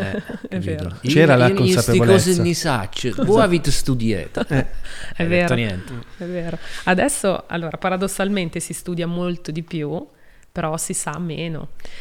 Perché, allora, ehm, da una parte si parla anche meno, siamo abituati a parlare meno, quindi eh, anche, vabbè, non dico in pubblico perché non tutti hanno la possibilità di parlare in pubblico, ma anche proprio tra persone ci si parla poco. Se noi ci pensiamo, non è che durante la giornata abbiamo chissà quali... sono finite anche le telefonate. Esatto, non ci si telefona più, ci sono gli audio che tanto li fai di 10 secondi, 15 secondi, eh, mandi messaggi, è tutto, cioè, è tutto molto eh, ridotto al, ehm, ahimè, al virtuale, chiamiamolo virtuale, però così è, e quindi c'è poco di... C'è poca interazione, quindi siamo proprio poco abituati a parlare, a parlarci e quindi anche il discorso eh, insieme alla parola è frammentato quando poi ti chiedono di fare o magari ti trovi a fare un discorso intero, fatichi, fatichi perché non sei più abituato. Magari è vero, sì, abbiamo anche studiato, però anche lì ci sarebbe tutta una parentesi sulla qualità dello studio, su quanto si studi in realtà, su come siano proposti gli argomenti, su quanta passione, come dicevamo, insegnanti, eccetera, eccetera. Perché secondo me il punto è soprattutto questo, nel senso che comunque all'estero io vedo che le persone parlano meglio. Io conosco bene il francese e l'inglese, Sì. non conosco altre lingue. Eh beh, insomma, E mm, adesso non so se me lo potrai confermare tu, però io vedo che comunque parlano un altro livello. Si esprimono molto meglio le persone, i francesi e gli inglesi rispetto all'italiano medio. Eh, quindi sicuramente c'è una componente legata al digitale, ma ci deve essere da qualche parte qualcosa che ci siamo persi dal Sì. punto di vista della didattico, formazione. esatto, didattico. Ma grave, ma sì, proprio molto grave. molto grave. Sì, perché a scuola Cioè. si chiede, se- cioè, secondo me adesso banalmente, si chiede sempre meno. eh. Mm. Poi se uno ha la tenacia di approfondire, approfondisce e tutto, però effettivamente le richieste si sono molto abbassate, il livello è basso, molto, molto basso secondo me. E per dire, in America banalmente ti fanno anche i corsi già da bambino per parlare in pubblico, eh, cioè ci tengono. No? Ecco, per esempio, Noi- America, questo podcast qua è- Sì. è, ispirato ai podcast americani, no? E noi sempre ridiamo perché diciamo, cazzo, ma in America chiunque gli danno un microfono in mano ti fa ti fa un discorso della Madonna Sì. e non lo fermi mai. Sì, Noi qua tante volte abbiamo avuto la voglia di invitare delle persone che sono interessanti, che fanno cose interessanti, ma che poi quando devono raccontarsi o raccontare non riescono. non sono in grado. Non è timidezza, No, non no. ci sono gli strumenti Sì, per raccontare una storia per aprire, chiudere un discorso, f- comunicare, far passare dei significati attraverso delle regole comunicative base. sì, sì, certo, perché proprio lì eh, il problema è che il ragionamento si interrompe, è frazionato, quindi vai per compartimenti stagni e non riesci a tenere il filo, non ce la fai e quindi di, di conseguenza anche la parola non ti viene dietro. È terribile se ci pensiamo, è È vero? agghiacciante. Agghiacciante. Ci sono dei metodi per parlare meglio. Ci sono dei metodi, devi, credo, come in tutte le cose, ti devi allenare. Eh, cioè, quindi devi avere, devi crearti occasioni magari anche proprio per parlare. Eh, è chiaro che serve anche poi, secondo me non, non puoi sempre parlare del niente, eh. Eh, anche lì, eh, magari una base ce la devi avere, qualche cosa la devi sapere, qualche un po' di bagaglio ce lo devi avere, però poi appunto secondo me ti devi ti devi impegnare, ecco, quindi magari leggere, magari, magari scrivere, magari eh, interpretare, E- e però anche lì ci vuole anche il ragionamento allenato, non è soltanto il lato della parola, non è soltanto un dire, eh, declamare, raccontare, proprio che se non hai tutto il filologico, non, eh, cosa racconti, cosa dici? E Sì, poi eh, banalmente siamo il paese che legge di meno, cioè ci- i segnali sono un po' sparsi E ovunque. scriviamo tutti, eh. Il- questa cosa è, è aberrante Mm, mm, mm. quando io sento quelli che dicono io scrivo, sono- anzi ho pubblicato, però non leggo molto, No, veramente mi viene, mi viene male, mi viene male perché per dire io banalmente prima di scrivere queste tre cose che non chiamo poesie ma le chiamo f- componimenti, Ho fatto anni di studi, continuo a studiare, eccetera, eccetera. Fai e- vedere in telecamera Ah, in tele- Frantumi, Emanuela Vezzoli, libri per tutte le tasche. Ehm, e mi vergognavo quasi a metterle, cioè a farle pubblicare. Perché? Perché io dico, caspita, conoscendo i poeti, mm, anzitutto non puoi, mm, cioè, mi vergogno a chiamarle poesie. E poi, eh, però, prima di, di mettere giù queste due cose, eh, ne ho lette di, ne ho lette di, di altre poesie di veri poeti, capito? È per quello che io non, non ho mai osato scrivere prima, l'ho fatto eh, due anni fa. No, prima non ho mai proprio, ma neanche mi era passato per l'anticamera di- del cervello di mettere giù due. Ci due sono se- degli scrittori che consigli alle persone che vogliono imparare a parlare meglio, che vogliono do- dotarsi di un... di un eloquio. mm, Sì, cioè di una capacità comunicativa migliore, perché ci sono degli scrittori più o meno eh, dotati dal punto di vista proprio della qualità. Sai che non del- saprei dirti, nel senso, ehm, allora, la poesia per dire è, è altro, no? Io mi occupo più che altro di poesia, però su questo lato, Poeti che consigli, cioè per, per una persona che non ha, una persona che non è abituata a leggere poesie. Leggere Sì. poesia è un campionato a parte, se, cioè se in Italia leggiamo pochi libri, sì, figuriamoci no, le di poesie. poesia certo, È proprio una setta. sì, cioè. sì, sì. E, ehm, se uno volesse iniziare a imparare a leggere poesia, a, dar- a darsi questa routine, quali sono i- gli autori Ma allora io direi sicuramente Cesare Pavese, Pavese, sicuro. Se poi vogliamo andare sui classici, facciamo anche la Merini per dire che è molto abbordabile a livello proprio di, mh, di fruibilità del testo, no? Eh, Pavese già forse un po' diverso, però è anche fruibile lui, non è così oscuro eh, nel significato, per dire. Altra è la Emily Dickinson, ad esempio. Emily Dickinson ha delle poesie, beh, certo leggerle in inglese sarebbe ancora meglio, però ci sono traduzioni valide e ha delle poesie che sembrano molto molto semplici, quindi molto eh, sono mh, alle quali è facile approcciarsi e mh, nelle quali puoi trovare significati tuoi, quindi secondo me ci starebbero, ecco. Poi c'è l'Antonia Pozzi, ce ne sono tantissimi. Invece sull'imparare a parlare eh, lì non eh, lì potresti leggere tutto, secondo me, tutta la letteratura, ma anche i saggi, ecco, quello che potrei dirti sul- sull'imparare a parlare è studiare. Cioè, secondo me c'è poco da fare, devi anche studiare tanto, quindi magari andare sui saggi, quello sì, saggi di poesia magari che ti spieghino che cos'è la poesia, un po' di teoria, ma non solo di poesia, di qualsiasi tipo, cioè imparare da lì. È incredibile, la poesia... ehm, ogni volta che ritorno a leggere poesia mi dico ma perché non la leggo tutti i giorni?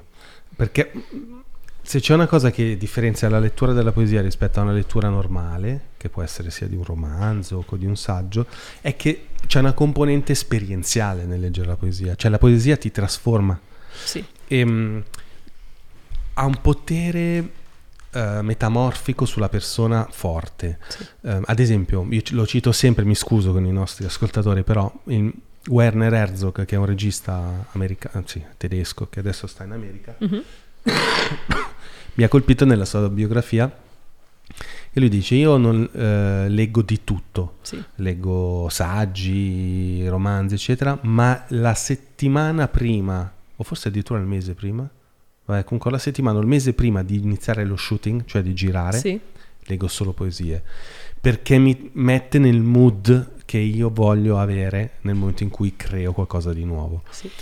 Ed è affascinante, perché vuol dire che la lettura della poesia provoca stati alterati di coscienza e mm, dionisiaci sì. e che s- possono essere eh, terreno fertile per far nascere la magia nella vita. Sì, Io ehm, non mi ricordo da chi, cioè, sì, c'è un- il mio amico mm, Vasco Brondi, che è un cantante, quello delle luci alla centrale elettrica. Ogni tanto lui fa vedere i libri che legge. Una cosa figa, secondo me, di Instagram è quella. Io quando Sì. seguo le persone che fanno vedere i libri che leggono, Certo. bello, cioè dici, caspita, questo mi faccio non- influenzare dalle Esatto. letture degli altri, scopro degli autori fighissimi. E un giorno lui aveva postò questo libro di Danilo Dolci, Mhm. eh, che è un libro di poe- una raccolta di poesie, dove c'era questa, questa l'ho comprato subito, comprato, Sì. Apro prima poesia e c'era questo, questo, questo verso che dice il fiume rallentando illimpidisce. Basta, ho chiuso il libro. Impressionante. Sì, sì. Mi, son- mi è bastato quella, quella prima riga di quella prima poesia, ho detto no, beh, è troppo. Sì, Cioè, infatti me lo tatuerò probabilmente Sai- quella frase perché per come sono fatto io, tendo a fare tante cose, sono affascinato interi- intimamente dalla- dall'iperattività sì, e questa è una malattia. Faccio mille lavori, mille progetti e finché tu me lo spieghi che non va bene fare così, che bisogna avere uno stile di vita più moderato, che bisogna dare giusto certo, peso alle certo. cose, mi arriva qua. Ma se tu mi scrivi il fiume rallentando e l'impedisce, mi cambia la vita. È vero. Mi agisce su zone della mia esis- anima Sì. che non potrebbero essere raggiunte altrimenti, se non Sì. co- che, che con la, che con la poesia. Sai che la Dickinson dice, lei dice che nel momento in cui legge una cosa e si sente come se suo, la, la parte superiore della sua testa fosse divelta, quindi aperta, allora lì sa che è poesia, cioè proprio quel sentire forte, che lo senti nel, che può essere nel, nel cervello, può essere nell'animo, generalmente poi prende l'animo e mm, prende la pelle, tutto, e lì sai che è poesia e come dici tu, no? ti cambia.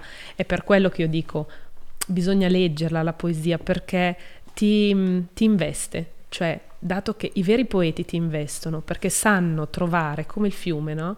Che scorrendo così illimpidisce, sanno trovare nel quotidiano eh, l- l- mm, l'infini- l'infinitudine, la non finitudine, ok?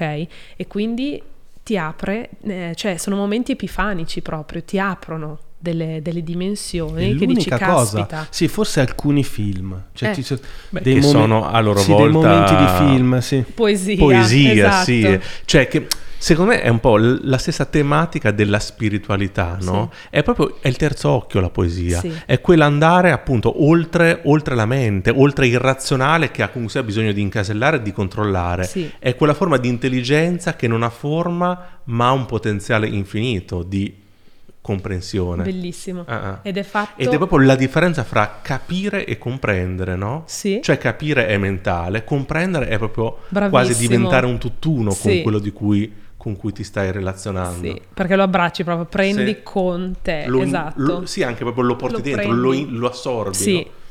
e infatti è proprio un... ehm, la lettura eh, fatta in un certo modo, comunque eh, l'approcciarsi a determinati testi ti, ti porta, no? ti, ti sa portare addirittura alle lacrime, ti porta, al, cioè, mm, ti porta ad una consapevolezza intima che non è appunto razionale, ma che, che va ben oltre. È, è una cosa pazzesca. Il problema è che intimidisce. Infatti vorrei dire a chiunque volesse avvicinarsi alla poesia eh, di farlo ehm, senza pretese. Bravo. Sì, Sei d'accordo? Bravissimo, bravissimo. Perché, se- come, come abbiamo detto, detto prima, no? cioè, come voler giocare alla Champions League senza aver mai giocato neanche all'oratorio, scrivere le poesie, e sono d'accordo.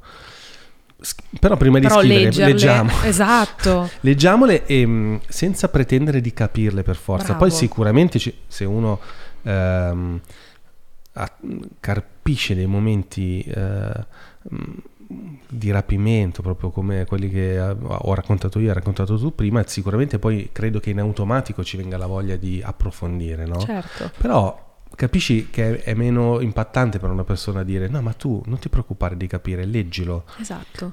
leggilo, smettilo, tienilo anche di fianco al cesso quando stai Sì, sì, sì, boom, sì. prendi, cospargi la casa dei Sì. libri di poesia nei, nei momenti, ma bastano veramente un quarto d'ora. Sì, sì, sì, non è che ti devi mettere lì a leggere l'intera raccolta della Dickinson, che sono più di 2000 cose. Però ehm, perché questo succede? Perché il poeta cosa fa? Attraverso il suono ti dona.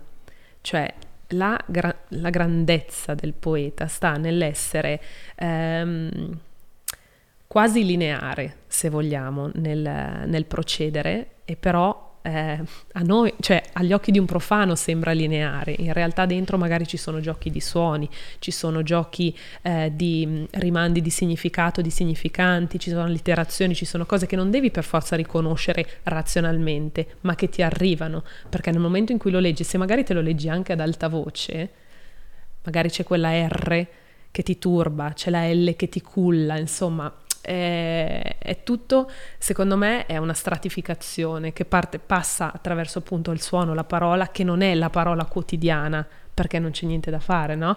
Eh, Caproni lo diceva, no? non, eh, la poesia è fatta di suoni, è fatta di parole diverse da quelle del quotidiano e se tu, come dici tu, inizi a approcciarti, inizi a leggere senza pretese, senza dover dire aspetta allora la terzina, la quartina, indicasillabo, questo non l'ho capito, no, lo leggi tranquillo, anche alta voce, ripeto, a me piace leggere ad alta voce, eh, anche ai, ai miei bimbi.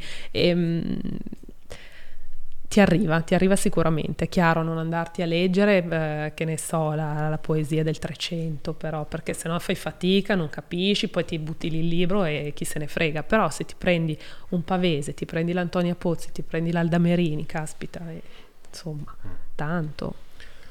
E... Caproni, ma, ma, ma, ci sono tutti, ma anche Montale, ma tutti. Cioè... E poi tra l'altro adesso mi metto il cappello dell'imprenditore, io sono così, faccio così, avanti e indietro, giusto. è un pendolo la mia vita. Fai una poesia sui soldi, un libro di, ah, di poesie sui, scherzo, sul no. denaro. Vabbè. No, comunque sì, no, nel senso eh, che... Adesso ci pensa, eh, ci pensa. Etimologia soldi è guerrafondaio, perché viene da soldato, giusto? Eh sì. Uh-huh. E, eh, quindi è la mia guerra interna. E, no, mh, non c'è dubbio che una persona che riesce a a, a connettersi con i mondi della, della, poesia, mm, se vuole può possedere le persone, non so come dire. Cioè, sì. Una persona in grado di, di creare mondi poetici sì. ehm, è in grado di sedurre chiunque. Adesso dico una banalità, no, la sera però... in giù. Però al, al netto di sedurre per una questione sì. di relazione con un altro essere umano, proprio sedurre anche dal punto di vista della, del marketing della niente come la capacità di, di fruire e di ri, rimandare poesia ehm, può fare il successo di, un, di, un'azienda. Cioè, oggi sappiamo tutti che eh, al centro del, delle skills che devono avere le aziende per ehm, farsi conoscere uh-huh. e per rendere seducenti i propri prodotti, i propri prodotti c'è lo storytelling, quindi la capacità uh-huh. di raccontarsi e la componente poetica è indispensabile anche quando si fanno i ravioli, cioè deve esserci della poesia. Sì. E se però non hai il linguaggio della poesia, non l'hai mai assaggiato, come quando uno certo. vuole fare il, il, come si dice, il sommelier. Sì. Il sommelier. Non è che puoi fare il sommelier se non hai assaggiato i vini buoni, certo. è impossibile. Non, può essere, puoi avere il professore Lascia migliore perdere. che ti descrive i sapori, ma se non provi quelli buoni, la stessa cosa va fatta con la letteratura. Cioè, per comunicare qualcosa di immateriale, perché alla fine da, sì. da, da, Marx in giù, quando noi vendiamo un prodotto, vendiamo, oramai non vendiamo più il pezzo di ferro, la, vendiamo i significati, la narrazione, la narrazione. che è stato certo. E, e, e non puoi, se, se vuoi, chiunque uh, oggi ci stiamo licenziando tutti, no? C'è The Great Resignation in corso. Dopo il Covid tutti si licenziano, tutti vogliono fare gli imprenditori, i mm-hmm. freelance, certo. gli influencer.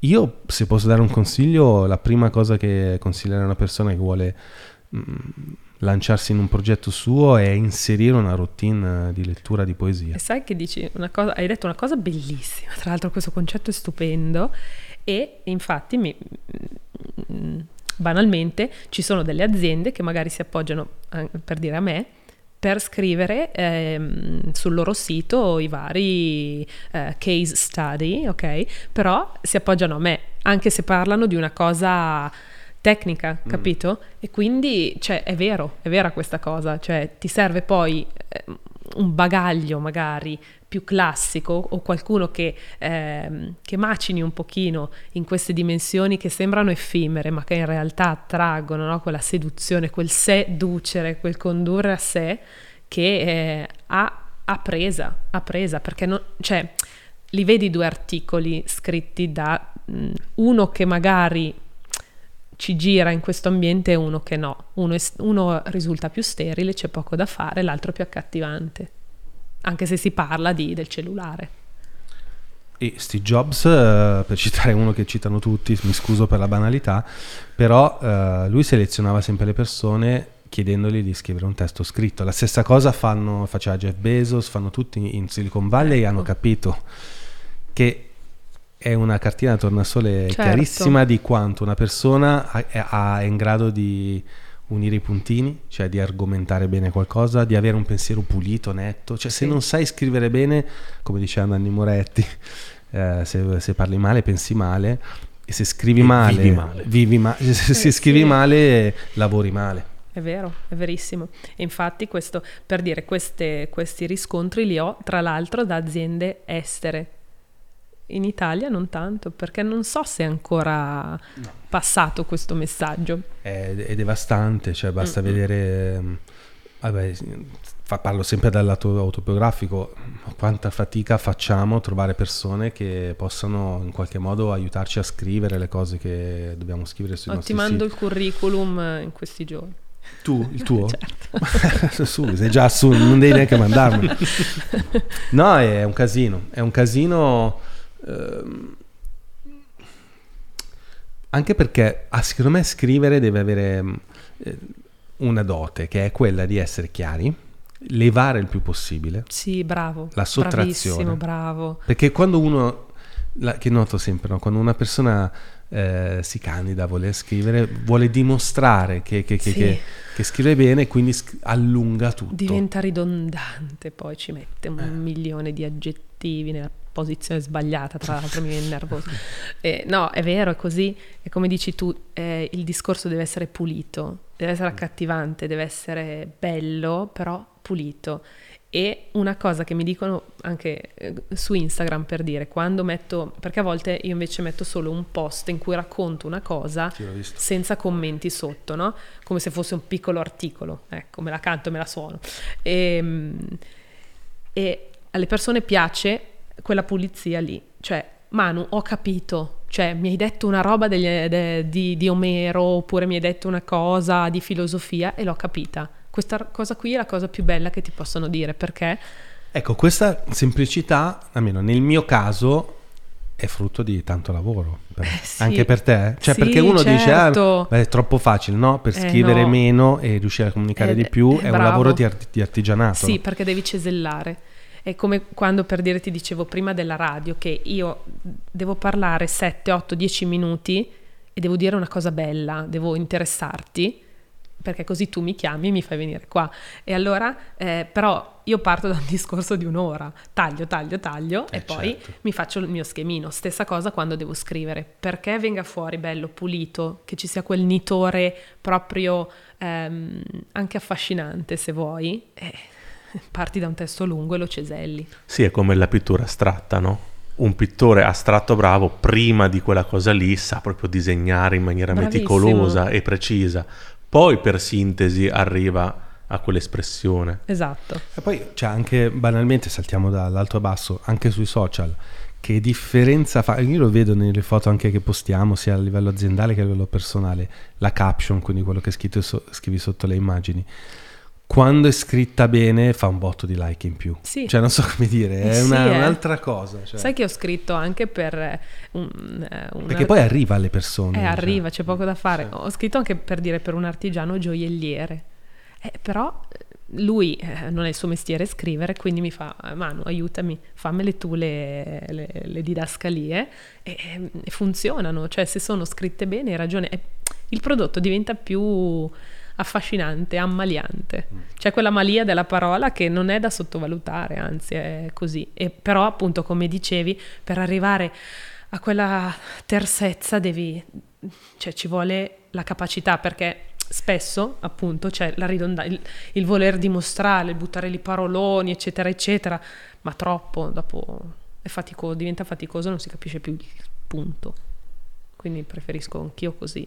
Quindi tu ti sporchi le mani lavorando anche per le aziende? Sempre, Sì. sì, sì, certo, certo. È un mestiere questo, sei una copywriter? eh, Allora, io sono praticamente mh, adesso faccio traduzioni, allora, principalmente sono freelance anch'io, quindi faccio le traduzioni e faccio correzioni di, di bozze, di libri generalmente, però poi se mi chiedi scrivi per me, io scrivo, cioè nel senso sono molto eh, versatile su questo lato della scrittura, correzione, traduzione, quindi per dire adesso un'azienda mi ha chiesto di tradurre il loro sito, quindi avrò degli articoli da tradurre dall'inglese all'italiano e poi avrò invece questi articoli nuovi da scrivere in italiano. E quindi ehm, e poi un po' in tutti i campi. Ho fatto per dire traduzioni mediche, traduzioni in ambito bio- di biologia, eh, di legge, insomma un po' tutto. E, mm, insomma la parola mi piace. Tu pensa che la prima volta che io ho lavorato, dopo la Bocconi, Mm, la mia capa era laureata in filosofia, ma era un ufficio di marketing. Vedi? E mi sono incazzato di brutto. perché io volevo fare filosofia Vedi? da ragazzo, 18 anni. Ma mia mamma non, non ha voluto. Non ho voluto? Caspita. Mm. E chissà, però poi Ma come forse... mai? Ma di Eh, solito le mamme per, ah, però non forse troverai filosofia lavoro. non trovi lavoro. Sei un certo. maschio... No, no, no, certo. filosofia che lavoro andrei a fare e quindi ho fatto economia.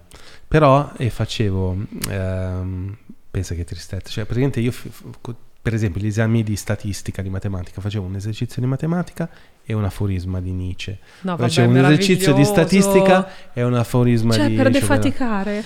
Eh, no, per, eh, sì, proprio per compensare i due mondi. sì, sì. Mamma mia. Eh. Eh, ci credo, ci credo. Per eh. le persone che hanno questa duplice mh, approccio poi nella vita, ieri abbiamo avuto qua Stefano Mm-mm. Tiozzo che è un influencer visto, sì. bravissimo e ci ha molto affascinato perché lui è una persona che ha fatto un percorso spirituale di cui non ha poi, ne ha parlato nei suoi canali Mhm. ma non ne ha fatta proprio un trademark, Sì. Perché- che- mentre invece è preponderante nella sua vita, Mhm. è molto molto osservante, segue un guru eh, della tradizione induista Mhm.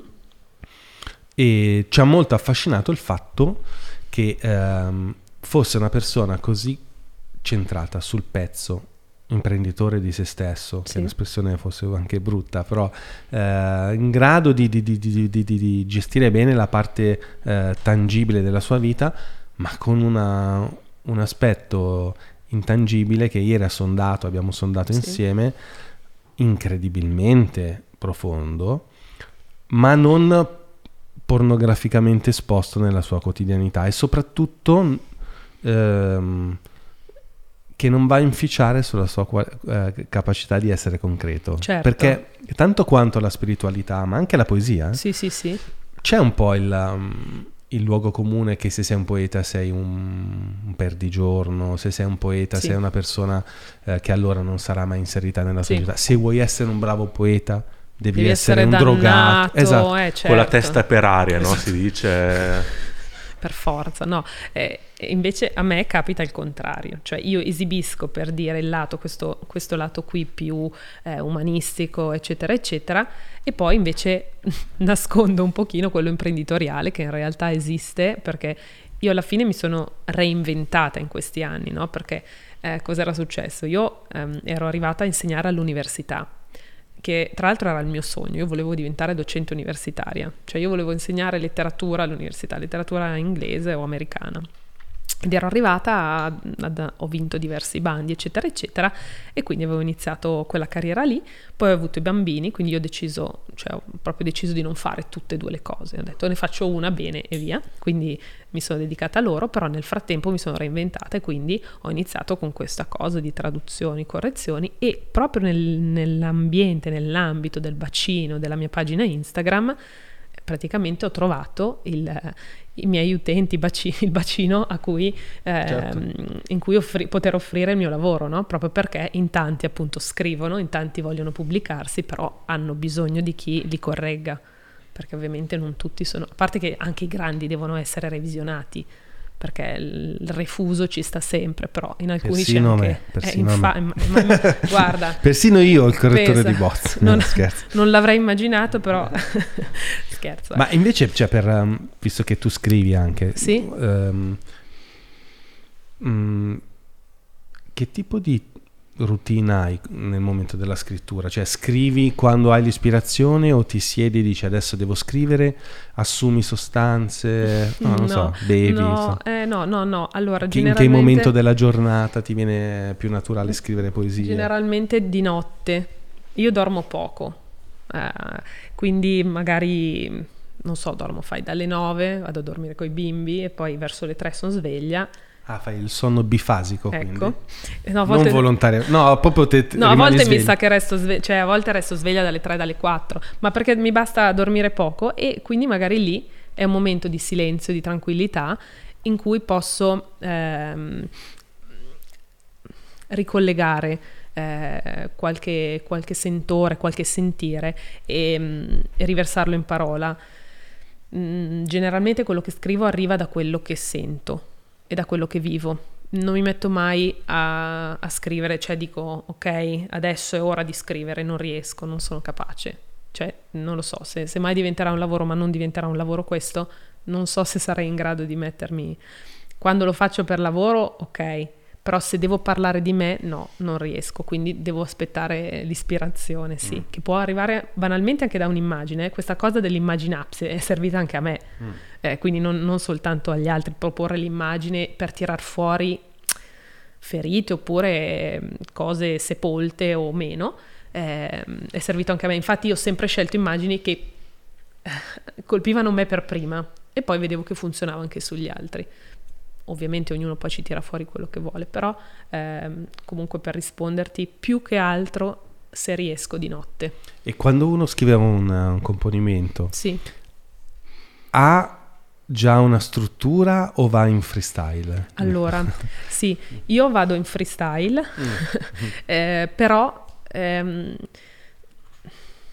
nel senso ho un orecchio che mi impedisce di, eh, di scrivere versi troppo dissimili nella lunghezza, quindi ehm, scrivo già in modo tale che, ma non Cioè, questa è ritmica proprio. sì, Mm. non, non me lo impongo, è che mi dà fastidio se il verso eh, lo leggo ed è più lungo e quindi lo, lo accorcio di conseguenza. Quindi cerco di stare, non, non sono corrette metricamente, non sto a contare le sillabe, non è che ti faccio gli indicasillabi o i cioè, settenari e così via, però eh, generalmente vado in freestyle comunque e non, eh, non mi impongo la forma, quindi non dico voglio fare il sonetto, oggi faccio il sonetto, domani la ballata. Ecco, di- quali sono le tipologie di componimento poetico? Allora, cioè, Facciamo un riassunto. potrebbe esserci il sonetto con le eh, due strofe da quattro versi e poi quella chiusura di tre versi. Poi Che c'è è uno standard. Sì. quindi, sì, ok. ok. Poi c'è la, la ballata che invece è di ampio respiro eh, ed è ehm, tipo ehm, arri- ci arriva dal Medioevo, quindi è ballata perché era accompagnata anche dal menestrello musicalmente e quindi veniva anche cantata. Poi c'è vabbè, la poesia verso libero, poi ci sono poi ehm, Gli haiku. Ecco, gli haiku che vanno tantissimo. e poi ci sono tutte le, le varie... mh, nella metrica appunto trovi il, il- il verso secondo della sua, a seconda della sua lunghezza, no? quindi è Divina Commedia, tutta in indicasillabi, in terzine, eccetera, eccetera. Poi ci sono gli schemi di, di rime, eccetera. Io ad esempio le rime non, non le amo particolarmente se arrivano bene, ma non, non sto a mettere la rima, ecco. Quindi non ho lo schema di, di rime, non ho eh, una, una metrica precisa, però per dire gli editori che hanno letto qualcosa di mio mh, hanno trovato una coerenza in ogni caso in quello che ho scritto, ecco. Perché probabilmente anche inconsciame- inconsciamente ho un, magari ho un certo controllo, Mm. ecco Ah, ok. Sì. ok. Un controllo e mi piace soprattutto eh, ricercare la, l'allitterazione, anche lì senza forzarla, però mi piace che si ripetano i suoni quando mi serve. Quindi se non trovo una parola con la S la devo trovare lo stesso perché mi serve. Ogni tanto sì, mi impunto. E nel mondo della poesia eh, ci sono dei trend, cioè tipo adesso va di moda uno stile piuttosto che un altro. Sì, e purtroppo questa roba mi fa venire i nervi, Eh, perché c'è tanta poesia adesso, quella poesia sentimentale, eh, dolcissima, meravigliosamente melensa, che ehm, appunto racconta di questi amori eh, o finiti oppure iniziati, secondo me questa va tantissimo, perché la gente alla fine è lì, cioè secondo me il problema è lì, no? Quando uno scrive o vuole andare a leggere, vuole andare a ritrovare parti di sé e eh, vuole... Eh, più che altro i problemi sono quelli sentimentali, d'amore, eccetera, eccetera, e quindi secondo me vanno un sacco questi poeti eh, di nuova generazione che scrivono di queste esistenze o molto felici, cioè quindi eh, happy ending, oppure, il, eh, oppure la lacerazione, ecco. Cioè sono i testi delle canzoni pop Esatto, fondamentalmente. Sanremo. È un po' quella cosa lì. Bravo, e funziona anche nella poesia. Sì. E infatti io, cioè, la mia poesia non, non- non potrà mai prendere piede perché è una roba oscura, cioè non, non- non- non la legge nessuno. Eh, Io faccio esempio una battuta, ho un'amica che scrive romanzi ehm, e, e- io anch'io scrivo dei libri, però io dico, "Ma- ma il mio primo libro, La felicità soldi, è venuto un botto. E, e io dico sempre, "Ma non ti preoccupare, tu sarai una di quelle che sarà famosa post mortem. e si incazzano di brutto. No! E vabbè, ma è così, Eh, cioè, ma, ma è chi così. ti, ma chi ti legge? Ma Cioè, nel mondo legge allora, nel mondo dell'arte, che per motivi anche qua di deviazione professionale legata al mondo degli investimenti, eh, non vedi l'ora che muore l'autore, perché nel momento in cui muore, pum, schizzano sulle opere Anzi, del cen- voi, voi li uccidete proprio. noi, noi andiamo a scuola da Putin che ha dei- un corso online Avete how to una poison- fabbrica di Novichok. esatto perché lì è un attimo quindi adesso non bere assolutamente niente No, infatti tu, vedi che ho allontanato Emanuela- l'acqua, ho allontanato il bicchiere. e anche questo vuoi, vuoi un po' del mio Sciroppo, sciroppo le- Levotus lo ti, ho, so. ti ho sentito un po' di raucedine Eh, sì, infatti. No, ma vedi, però ecco, il tuo libro cioè, ha senso, eh, si legge, insegna qualcosa, eccetera, eccetera. Eh, Sì, no, ma la mia è letteratura vuoi che- spazzatura, cioè nel senso la tua è letteratura vera. Ma Eh, no, ma sì, ma... Sì, vabbè. Ma non lo leggo, cioè... no, ma è nel poca mondo, la gente mondo che ci si approccerebbe. eh, nel mondo contemporaneo ehm, niente mi sembra più distante da un giovane che si mette e apre un libro, no? Sì, è vero, purtroppo. E chissà cosa succederà. Perché comunque ne, ne dibattiamo sempre anche io e Mario su questo. No? Lui è uno che legge poco, ma ha- è un pozzo di cultura perché segue tantissimo i video online. Poi leggo poco, ma buono, eh. No, poi sì, no, no, le- eh sì, legge poco. Cioè, il tuo poco diciamo che è, E so- poi lo, sopra lo la media. approfondisco molto quel poco che leggo. Sì. Però ecco, lui ehm, è un fan della, della fruizione di contenuti via, via video. Che va- cioè, voglio dire, va benissimo anche quello, Mm. però. Cosa c'è di diverso però nel leggere? Allora, rispetto nel del- leggere... nella- nelle- nell'ascoltare qualcuno che legge. Allora, se leggi puoi ritornare, è vero che anche sul video puoi ritornarci, però il libro eh, lo sottolinei, se non sai una parola è lì, te la cerchi subito, impari la parola in più. Non lo so se tutti abbiano la costanza guardando un video. eh, magari sì, la prima parola che non sai te la cerchi, però intanto che stai guardando poi te ne perdi No, altre allora, due, secondo me questa differenza che hai fatto è un po' riduttiva. Capisco Sei che... arrabbiato. No, no, no, No, assolutamente sto no. scherzando. Assolutamente. No, no, perché è vero che sono mm, mezzi di fruizione estremamente diversi, Sì. però non la ridurrei così. Cioè, per... Ma io penso a un ragazzino, cioè non penso a te, io penso a un ragazzino, eh, perché lui mi stava dicendo un No, no, allora, che no, no, io non lo so se- Capisco, sì, sì, da questo punto di vista hai ragione, perché io sono un fruitore Eh. di video assatanato, Eh, io sono assatanato. Cioè lui va lì perché vuole imparare, tu vai lì per imparare, Certo. perché ti piace quella roba Sì. lì, approfondisci. E, eh. e ce ne sono alcuni su YouTube che secondo me sono, sono li ritengo superiori a un buon 60% degli scrittori di letteratura. Ecco, cioè c'è ecco, un livello certo, comunque certo. tipo Certo. quello che mi fai vedere se- Solar Sands per me è, è- Solar Sands. è un ragazzino sabbie- americano, ci sabbie avrà solari. 20 anni, avrà Ma dai. 20 anni, ma fa dei temi, lui fa dei saggi video. Ma è meraviglioso. Uno si può chiamare Monumentality e fa un video di un'ora con una voce fenomenale. Dice, questa voce è magnetica. Sì. Lui non lo vedi mai. E, E lui ti parte Esatto. con tutto questo trip. No, interessante. Vabbè, Solar così- Sand, scritto, eh, Questo me lo segno. scritto Sand, Così è un altro sabbie, livello, Eh, però, chiaro, dai. cioè, sabbie eh, certo. solari. Sì, eh, stiamo parlando di una nicchia, Eh. però grossa. Quanti, c'è un botto Beh, di iscritti. milioni di iscritti. Cioè, comunque. E fa dei saggi, fa dei saggi Eh, su così meraviglioso, Sono dei così saggi meraviglioso. Beh, allora, questo però dipende dal tuo approccio, ovviamente. certo, È chiaro che se tu vai lì giusto per passarti l'ora a sentirti le cose, ok.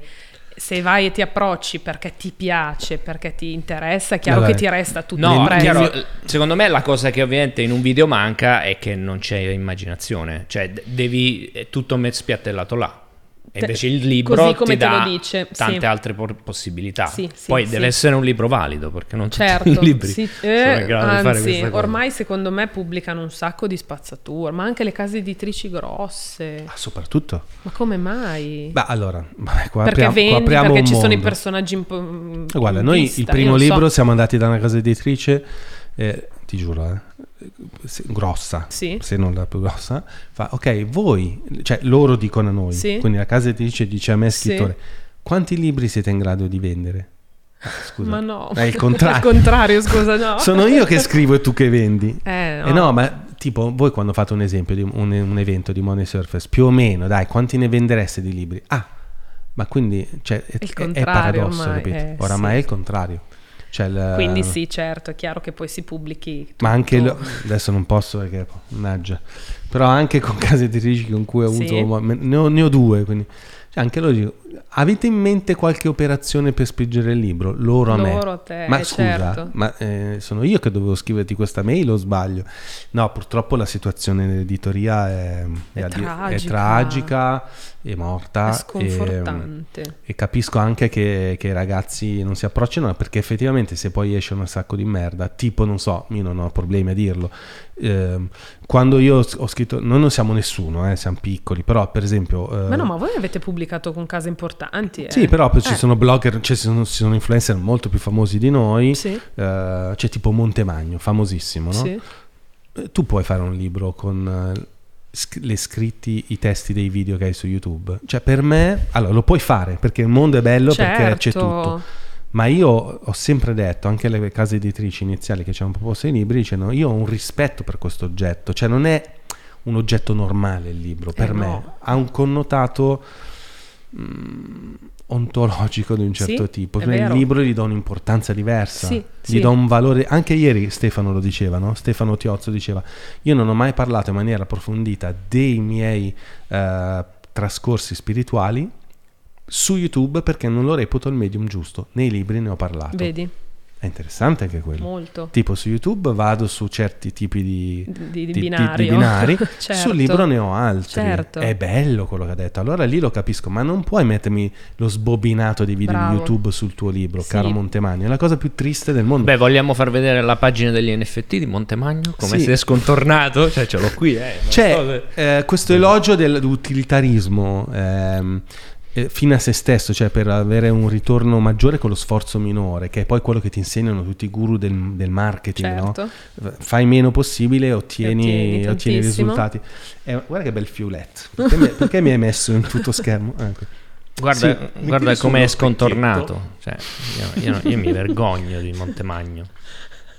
No, allora, ehm, e quindi questo, cioè per me il libro è un oggetto che, ecco, per rispondere alla domanda che ho fatto a te, Eh sì, ogni tanto mi rispondo anche alle domande, ehm, per me sono due momenti diversi, cioè il video e il libro, nel senso che si completano. Sì, Primo, banalmente, la dico proprio in maniera volgare, non ho luci blu che mi vanno negli occhi, cioè anche proprio es- fisicamente sì.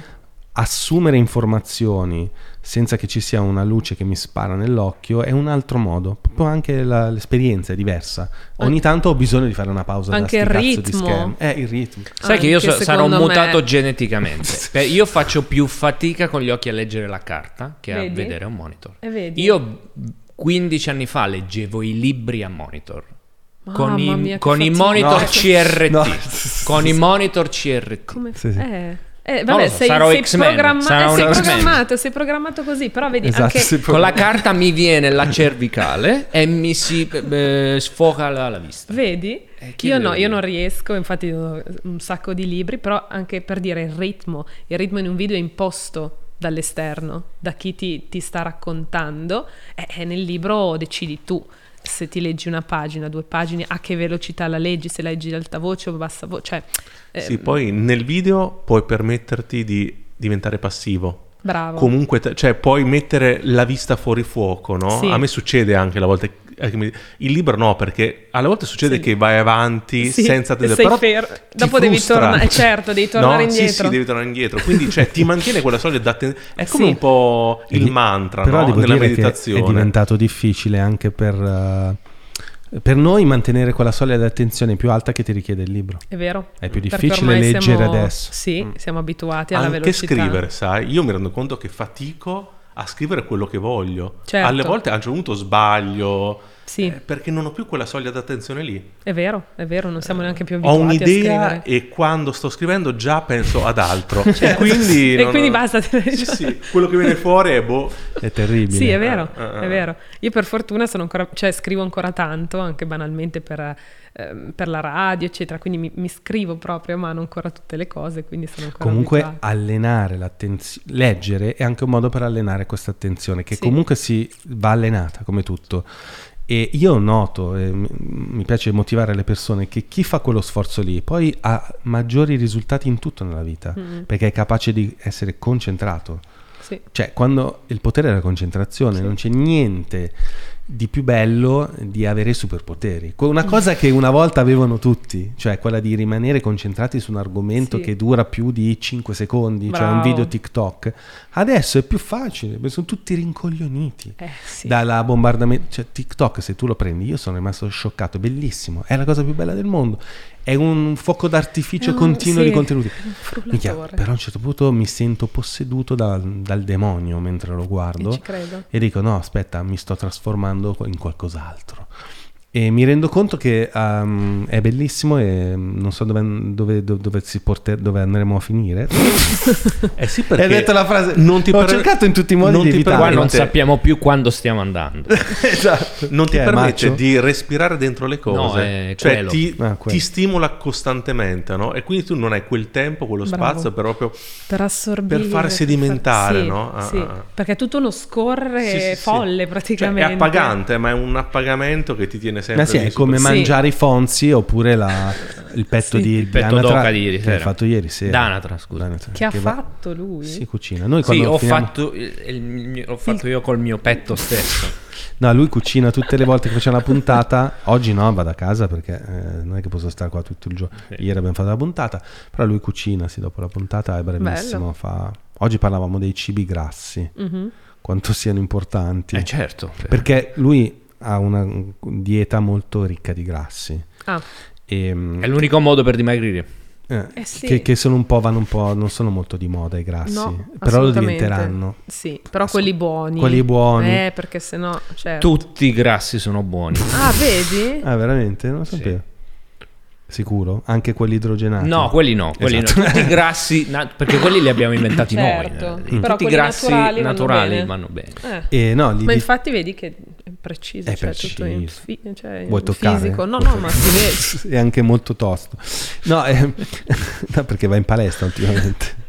E, no, eh, la cosa assurda è che praticamente il, um, oggi gli ho mandato quest'audio Mhm. e gli ho detto, cazzo Pucca, eh, sono le 11 e mezza, non ho fatto colazione, non ho fame. Perché? Grazie ai tuoi grassi di ieri Certo. sera. Benvenuto nel mio mondo dal 2015 senza Esatto. colazione. Perché mangia- mangiando più grassi ti viene meno fame, che no- non è... È lo step dopo delle proteine. Oggi Certo. passavo davanti al PAM, che c'è lì in Porta Romana, c'è un poster dedicato alle proteine. Non sapevi questo? Sci- No, Vieni è da noi a proteine. scegliere le tue proteine. Ma, Non è strana come pubblicità. Eh, Ma dai. Sì, vai a attrae, vedere. ma in Italia non, non- A Milano, eh, a Milano è così. Eh, certo. Non è che dici vieni a mangiare qualcosa, noi abbiamo No. prodotti freschi. No, Scegli scegli da noi le migliori proteine. Eh, perché in Beh, palestra fa- ti inculcano quella roba lì. Eh, che devi prendere e mangiare solo le proteine. È interessante, questo è anche un tema legato alle parole. Bravissimo. Cioè quanto vadano di moda anche le parole. Eh sì, cioè adesso perché- proteine e fino adesso è la moda, vedrai che Certo, sarà grassi. Grassi poi. arriverà. Eh, però lui, vedi, come lungimirante, antesignano, eccetera, eccetera. Eh. Lo dico sempre, l'ho detto in un'altra puntata, Natura sì, quella che viene nei prodotti biologici. Sì, Un giorno glielo- gli ho mandato la foto perché, non so, l'emblema non plus ultra del mangiare sano Sì. è Natura sì, no? Esatto, Quindi se te lo eh, dice Natura certo. sì è certificato. Cos'è che era? Non mi ricordo più. C'era, la no- c'era lo scaffale dei biscotti sì. e ti giuro c'era scritto ricchi di burro, l'acido butirrico. Acido butirrico. Com'è che è? L'acido butirrico. L'acido butirrico è importantissimo, prendetelo. Ma come? Siamo cresciuti tutti che dicevano Che no, no. Il, il mulino bianco, le macine, con- me lo ricordo io, con meno burro. Ti ricordi? Bravo, Vabbè, sì. certo, eh, gli yogurt Vero. 0% È vero. grassi. Io vorrei Esatto. fustigare chi li, chi li fabbrica e chi se li compra. Cazzo, che dire, acido con più burro. Eh, Adesso siamo Eh, tornati che il burro fa bene. Adesso fa bene. Le proteine... Eh, sì, Però adesso ancora un po' di narrazione sulle proteine c'è perché sono tutti fissati. sono fissati. Sì, e quindi anche la parola deve giocare su Che proteine. poi, non lo so, cioè, è una parola medica proteine. Cioè, come se Sì. uno va a comprare, non so, Sì, de- no- E- sì. etimologia pro a favore di Eh, no, no, Eh, no. della no. teina. Vai, pu- no.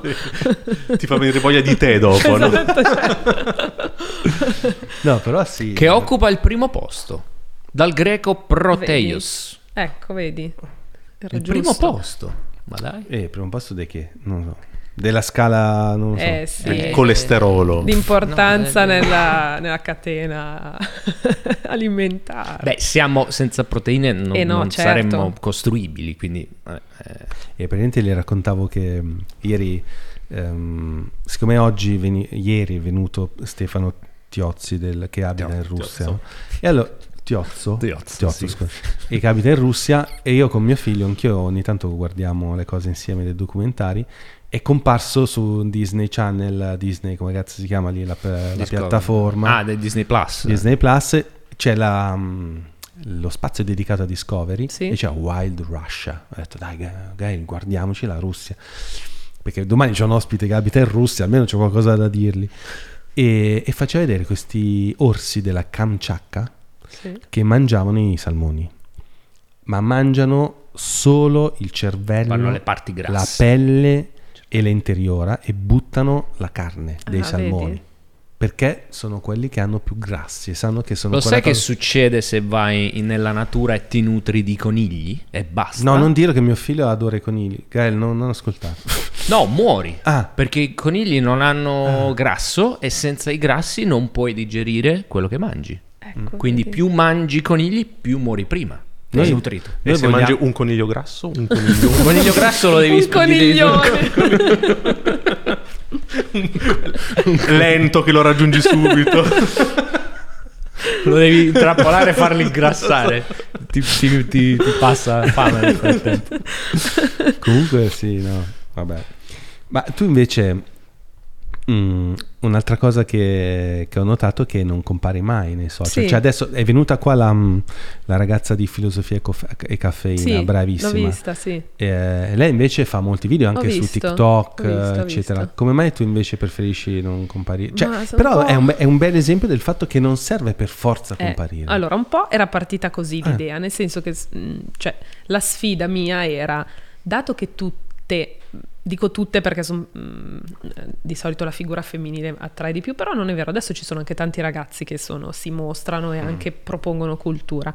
Ehm, dato che tutti quindi, eh, oppure tutte, eh, sì, si mostrano, Tutto cioè, guanto, tutto Facciamo guanto. tutta- facciamo in tutta San la- Severese, tutta puntata in San eh, Severese. No, perché bagniamo troppo i microfoni. Ah, Eh, esatto. parla tu- tu- tu- Col co- vabbè, il Covid. eh. Cioè, alla fine a me non piaceva tanto l'idea di mettermi lì col libro così, con la fotografia, cioè, non- non- cioè, volevo che fossero le parole, no? A raccontare per me.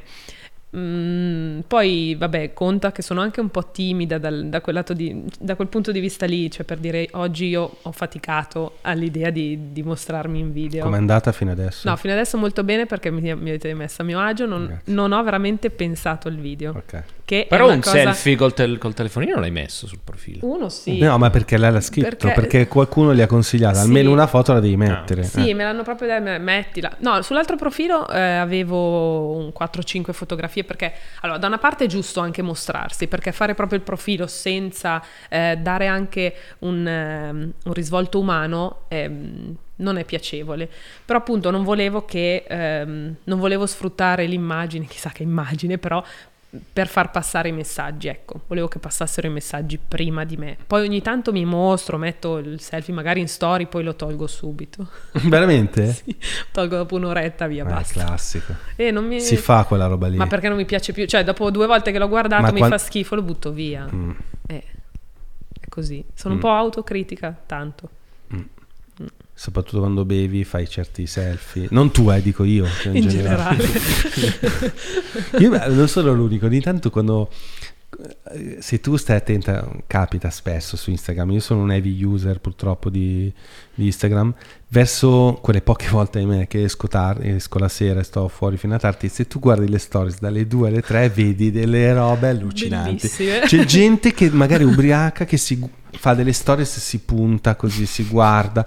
E poi mi ricordo la mattina di svegliarmi e andare a vedere se ci sono ancora. Ovviamente non ci sono più. Certo. Perché la gente dice: Ma guarda che cazzo di stories ho fatto con la musica. Io mi ricordo c'è sto ragazzo che, che seguo, non posso dire il nome, can- che fa il cantante alternativo. E, e una sera ha postato tipo, ma ti giuro, saranno stati 5 minuti di stories di lui che fumava la sigaretta e beveva il whisky e con la musica in sottofondo e si faceva questi video selfie. Dice, Mi viene "Minchia", in mente... che era bellissimo in realtà, cioè perché poi Certo. Cazzo, è più vero quello, magari di Eh, tante altre infatti. cose costruite. Dice, vedi uno sbronzo che si guarda allo specchio, fuma e fa il duro. È bello. Dici, cazzo, è il massimo È della... poesia. È poesia. Ma cioè. mio padre che si è fatto un selfie mentre cagava. Perché non sa usare, c'ha 86 anni, no? Ah, caspita! Non sa usare, era lì con sta faccia tutta concentrata.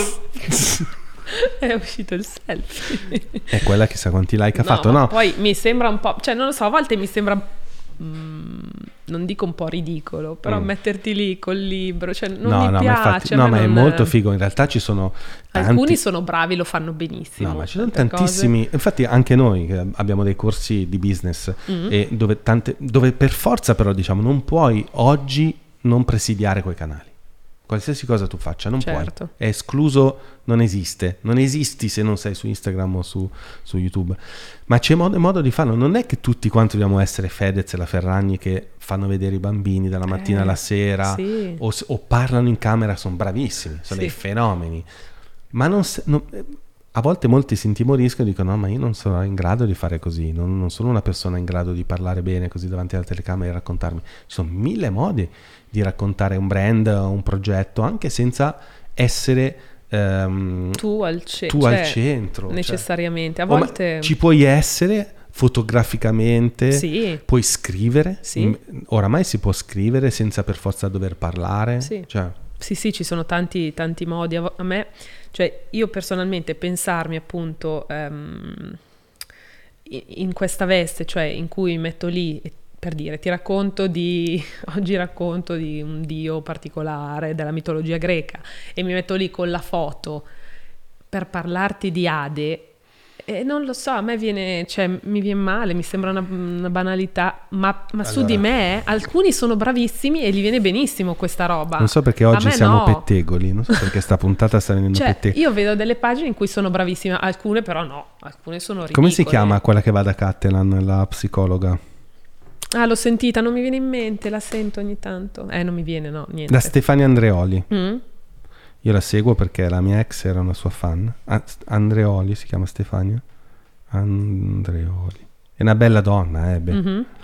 Ecco, poi Però- devi anche essere bello esteticamente, perché sennò cosa, con- cosa continui? Eccola, sì, Stefania Andreoli. Cioè, tu scorri il suo feed, Sì? è il feed di una modella. Eh, E c'è sempre lei, tra l'altro bellissima, devo dire, veramente bella, sempre con vestiti bellissimi. E Però lei che guarda in camera e Ecco. sotto però ci sono i testi delle Ecco. cose che ha, che ha fatto da, da, da Catelan. Ecco. Lei è una psicologa dell'infanzia. Sì, sì, Bravissima, sì. Esatto, super la dotata, sento un anch'io, fenomeno. Sì, mi, sì, ha impa- mi ha insegnato, stavo dicendo mi ha imparato, mi ha insegnato un sacco di cose fighissime, è la migliore. Infatti io la seguo da quando, grazie sempre alla mia ex, da quando aveva 10.000 followers, credo che adesso ne abbia, andiamo a vedere, forse 10 volte tanto, Eh. 204.000 Figurati. è un fenomeno, Va- è andata anche da Giletti, eccetera.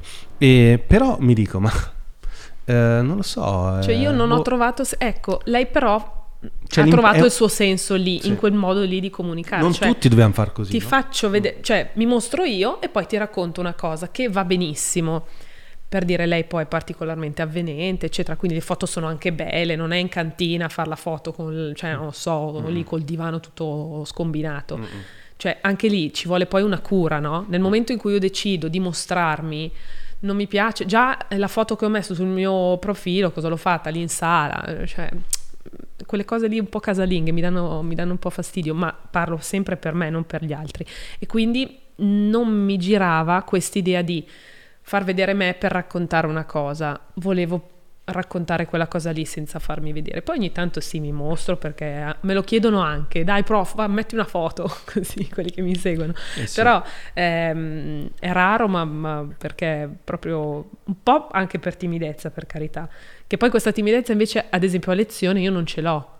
Cioè, per me eh, essere a lezione è la cosa Allora, un modo, un, un escamotage che si può usare Mm. per chi ha un imprinting, un imprinting come il tuo, ad esempio, è la voce off.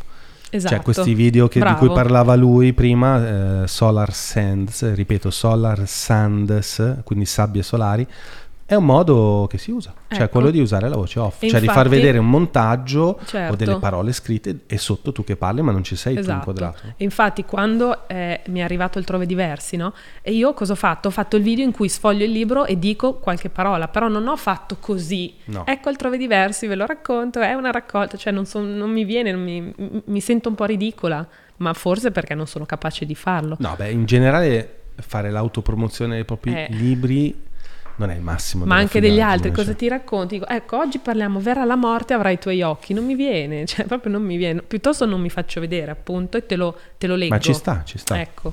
No, lo dico anche a tutte le persone che hanno appunto questi blocchi, eh, ma io tanto non sarò mai in grado. Ci sono mille modi, voci Eh, off, testi, Sì. eccetera, insomma. Ma invece audiolibri cosa ne pensi? È una cosa che... Allora, audiolibri, se sono ben fatti, secondo me funzionano, nel senso che se sono letti da, da auto- da, mm, scusami, da voci professioniste, eccetera, eccetera, sono una buona alternativa per chi non ha tempo di mettersi lì appunto con eh, il libro, così come lo è per dire il video.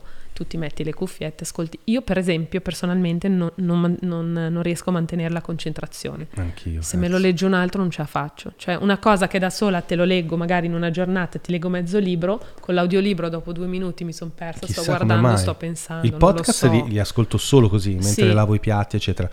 Ma gli audiolibri non No, riesco. anch'io cioè, non forse sono- va allenato, non so, non riesco a mantenere l'attenzione. Neanch'io non sono capace. Ci ho provato, stanno, stanno eh. andando molto. tante Sì, vanno persone. tantissimo. Io ci ho provato, non sono capace. Ma esistono audiolibri di poesia?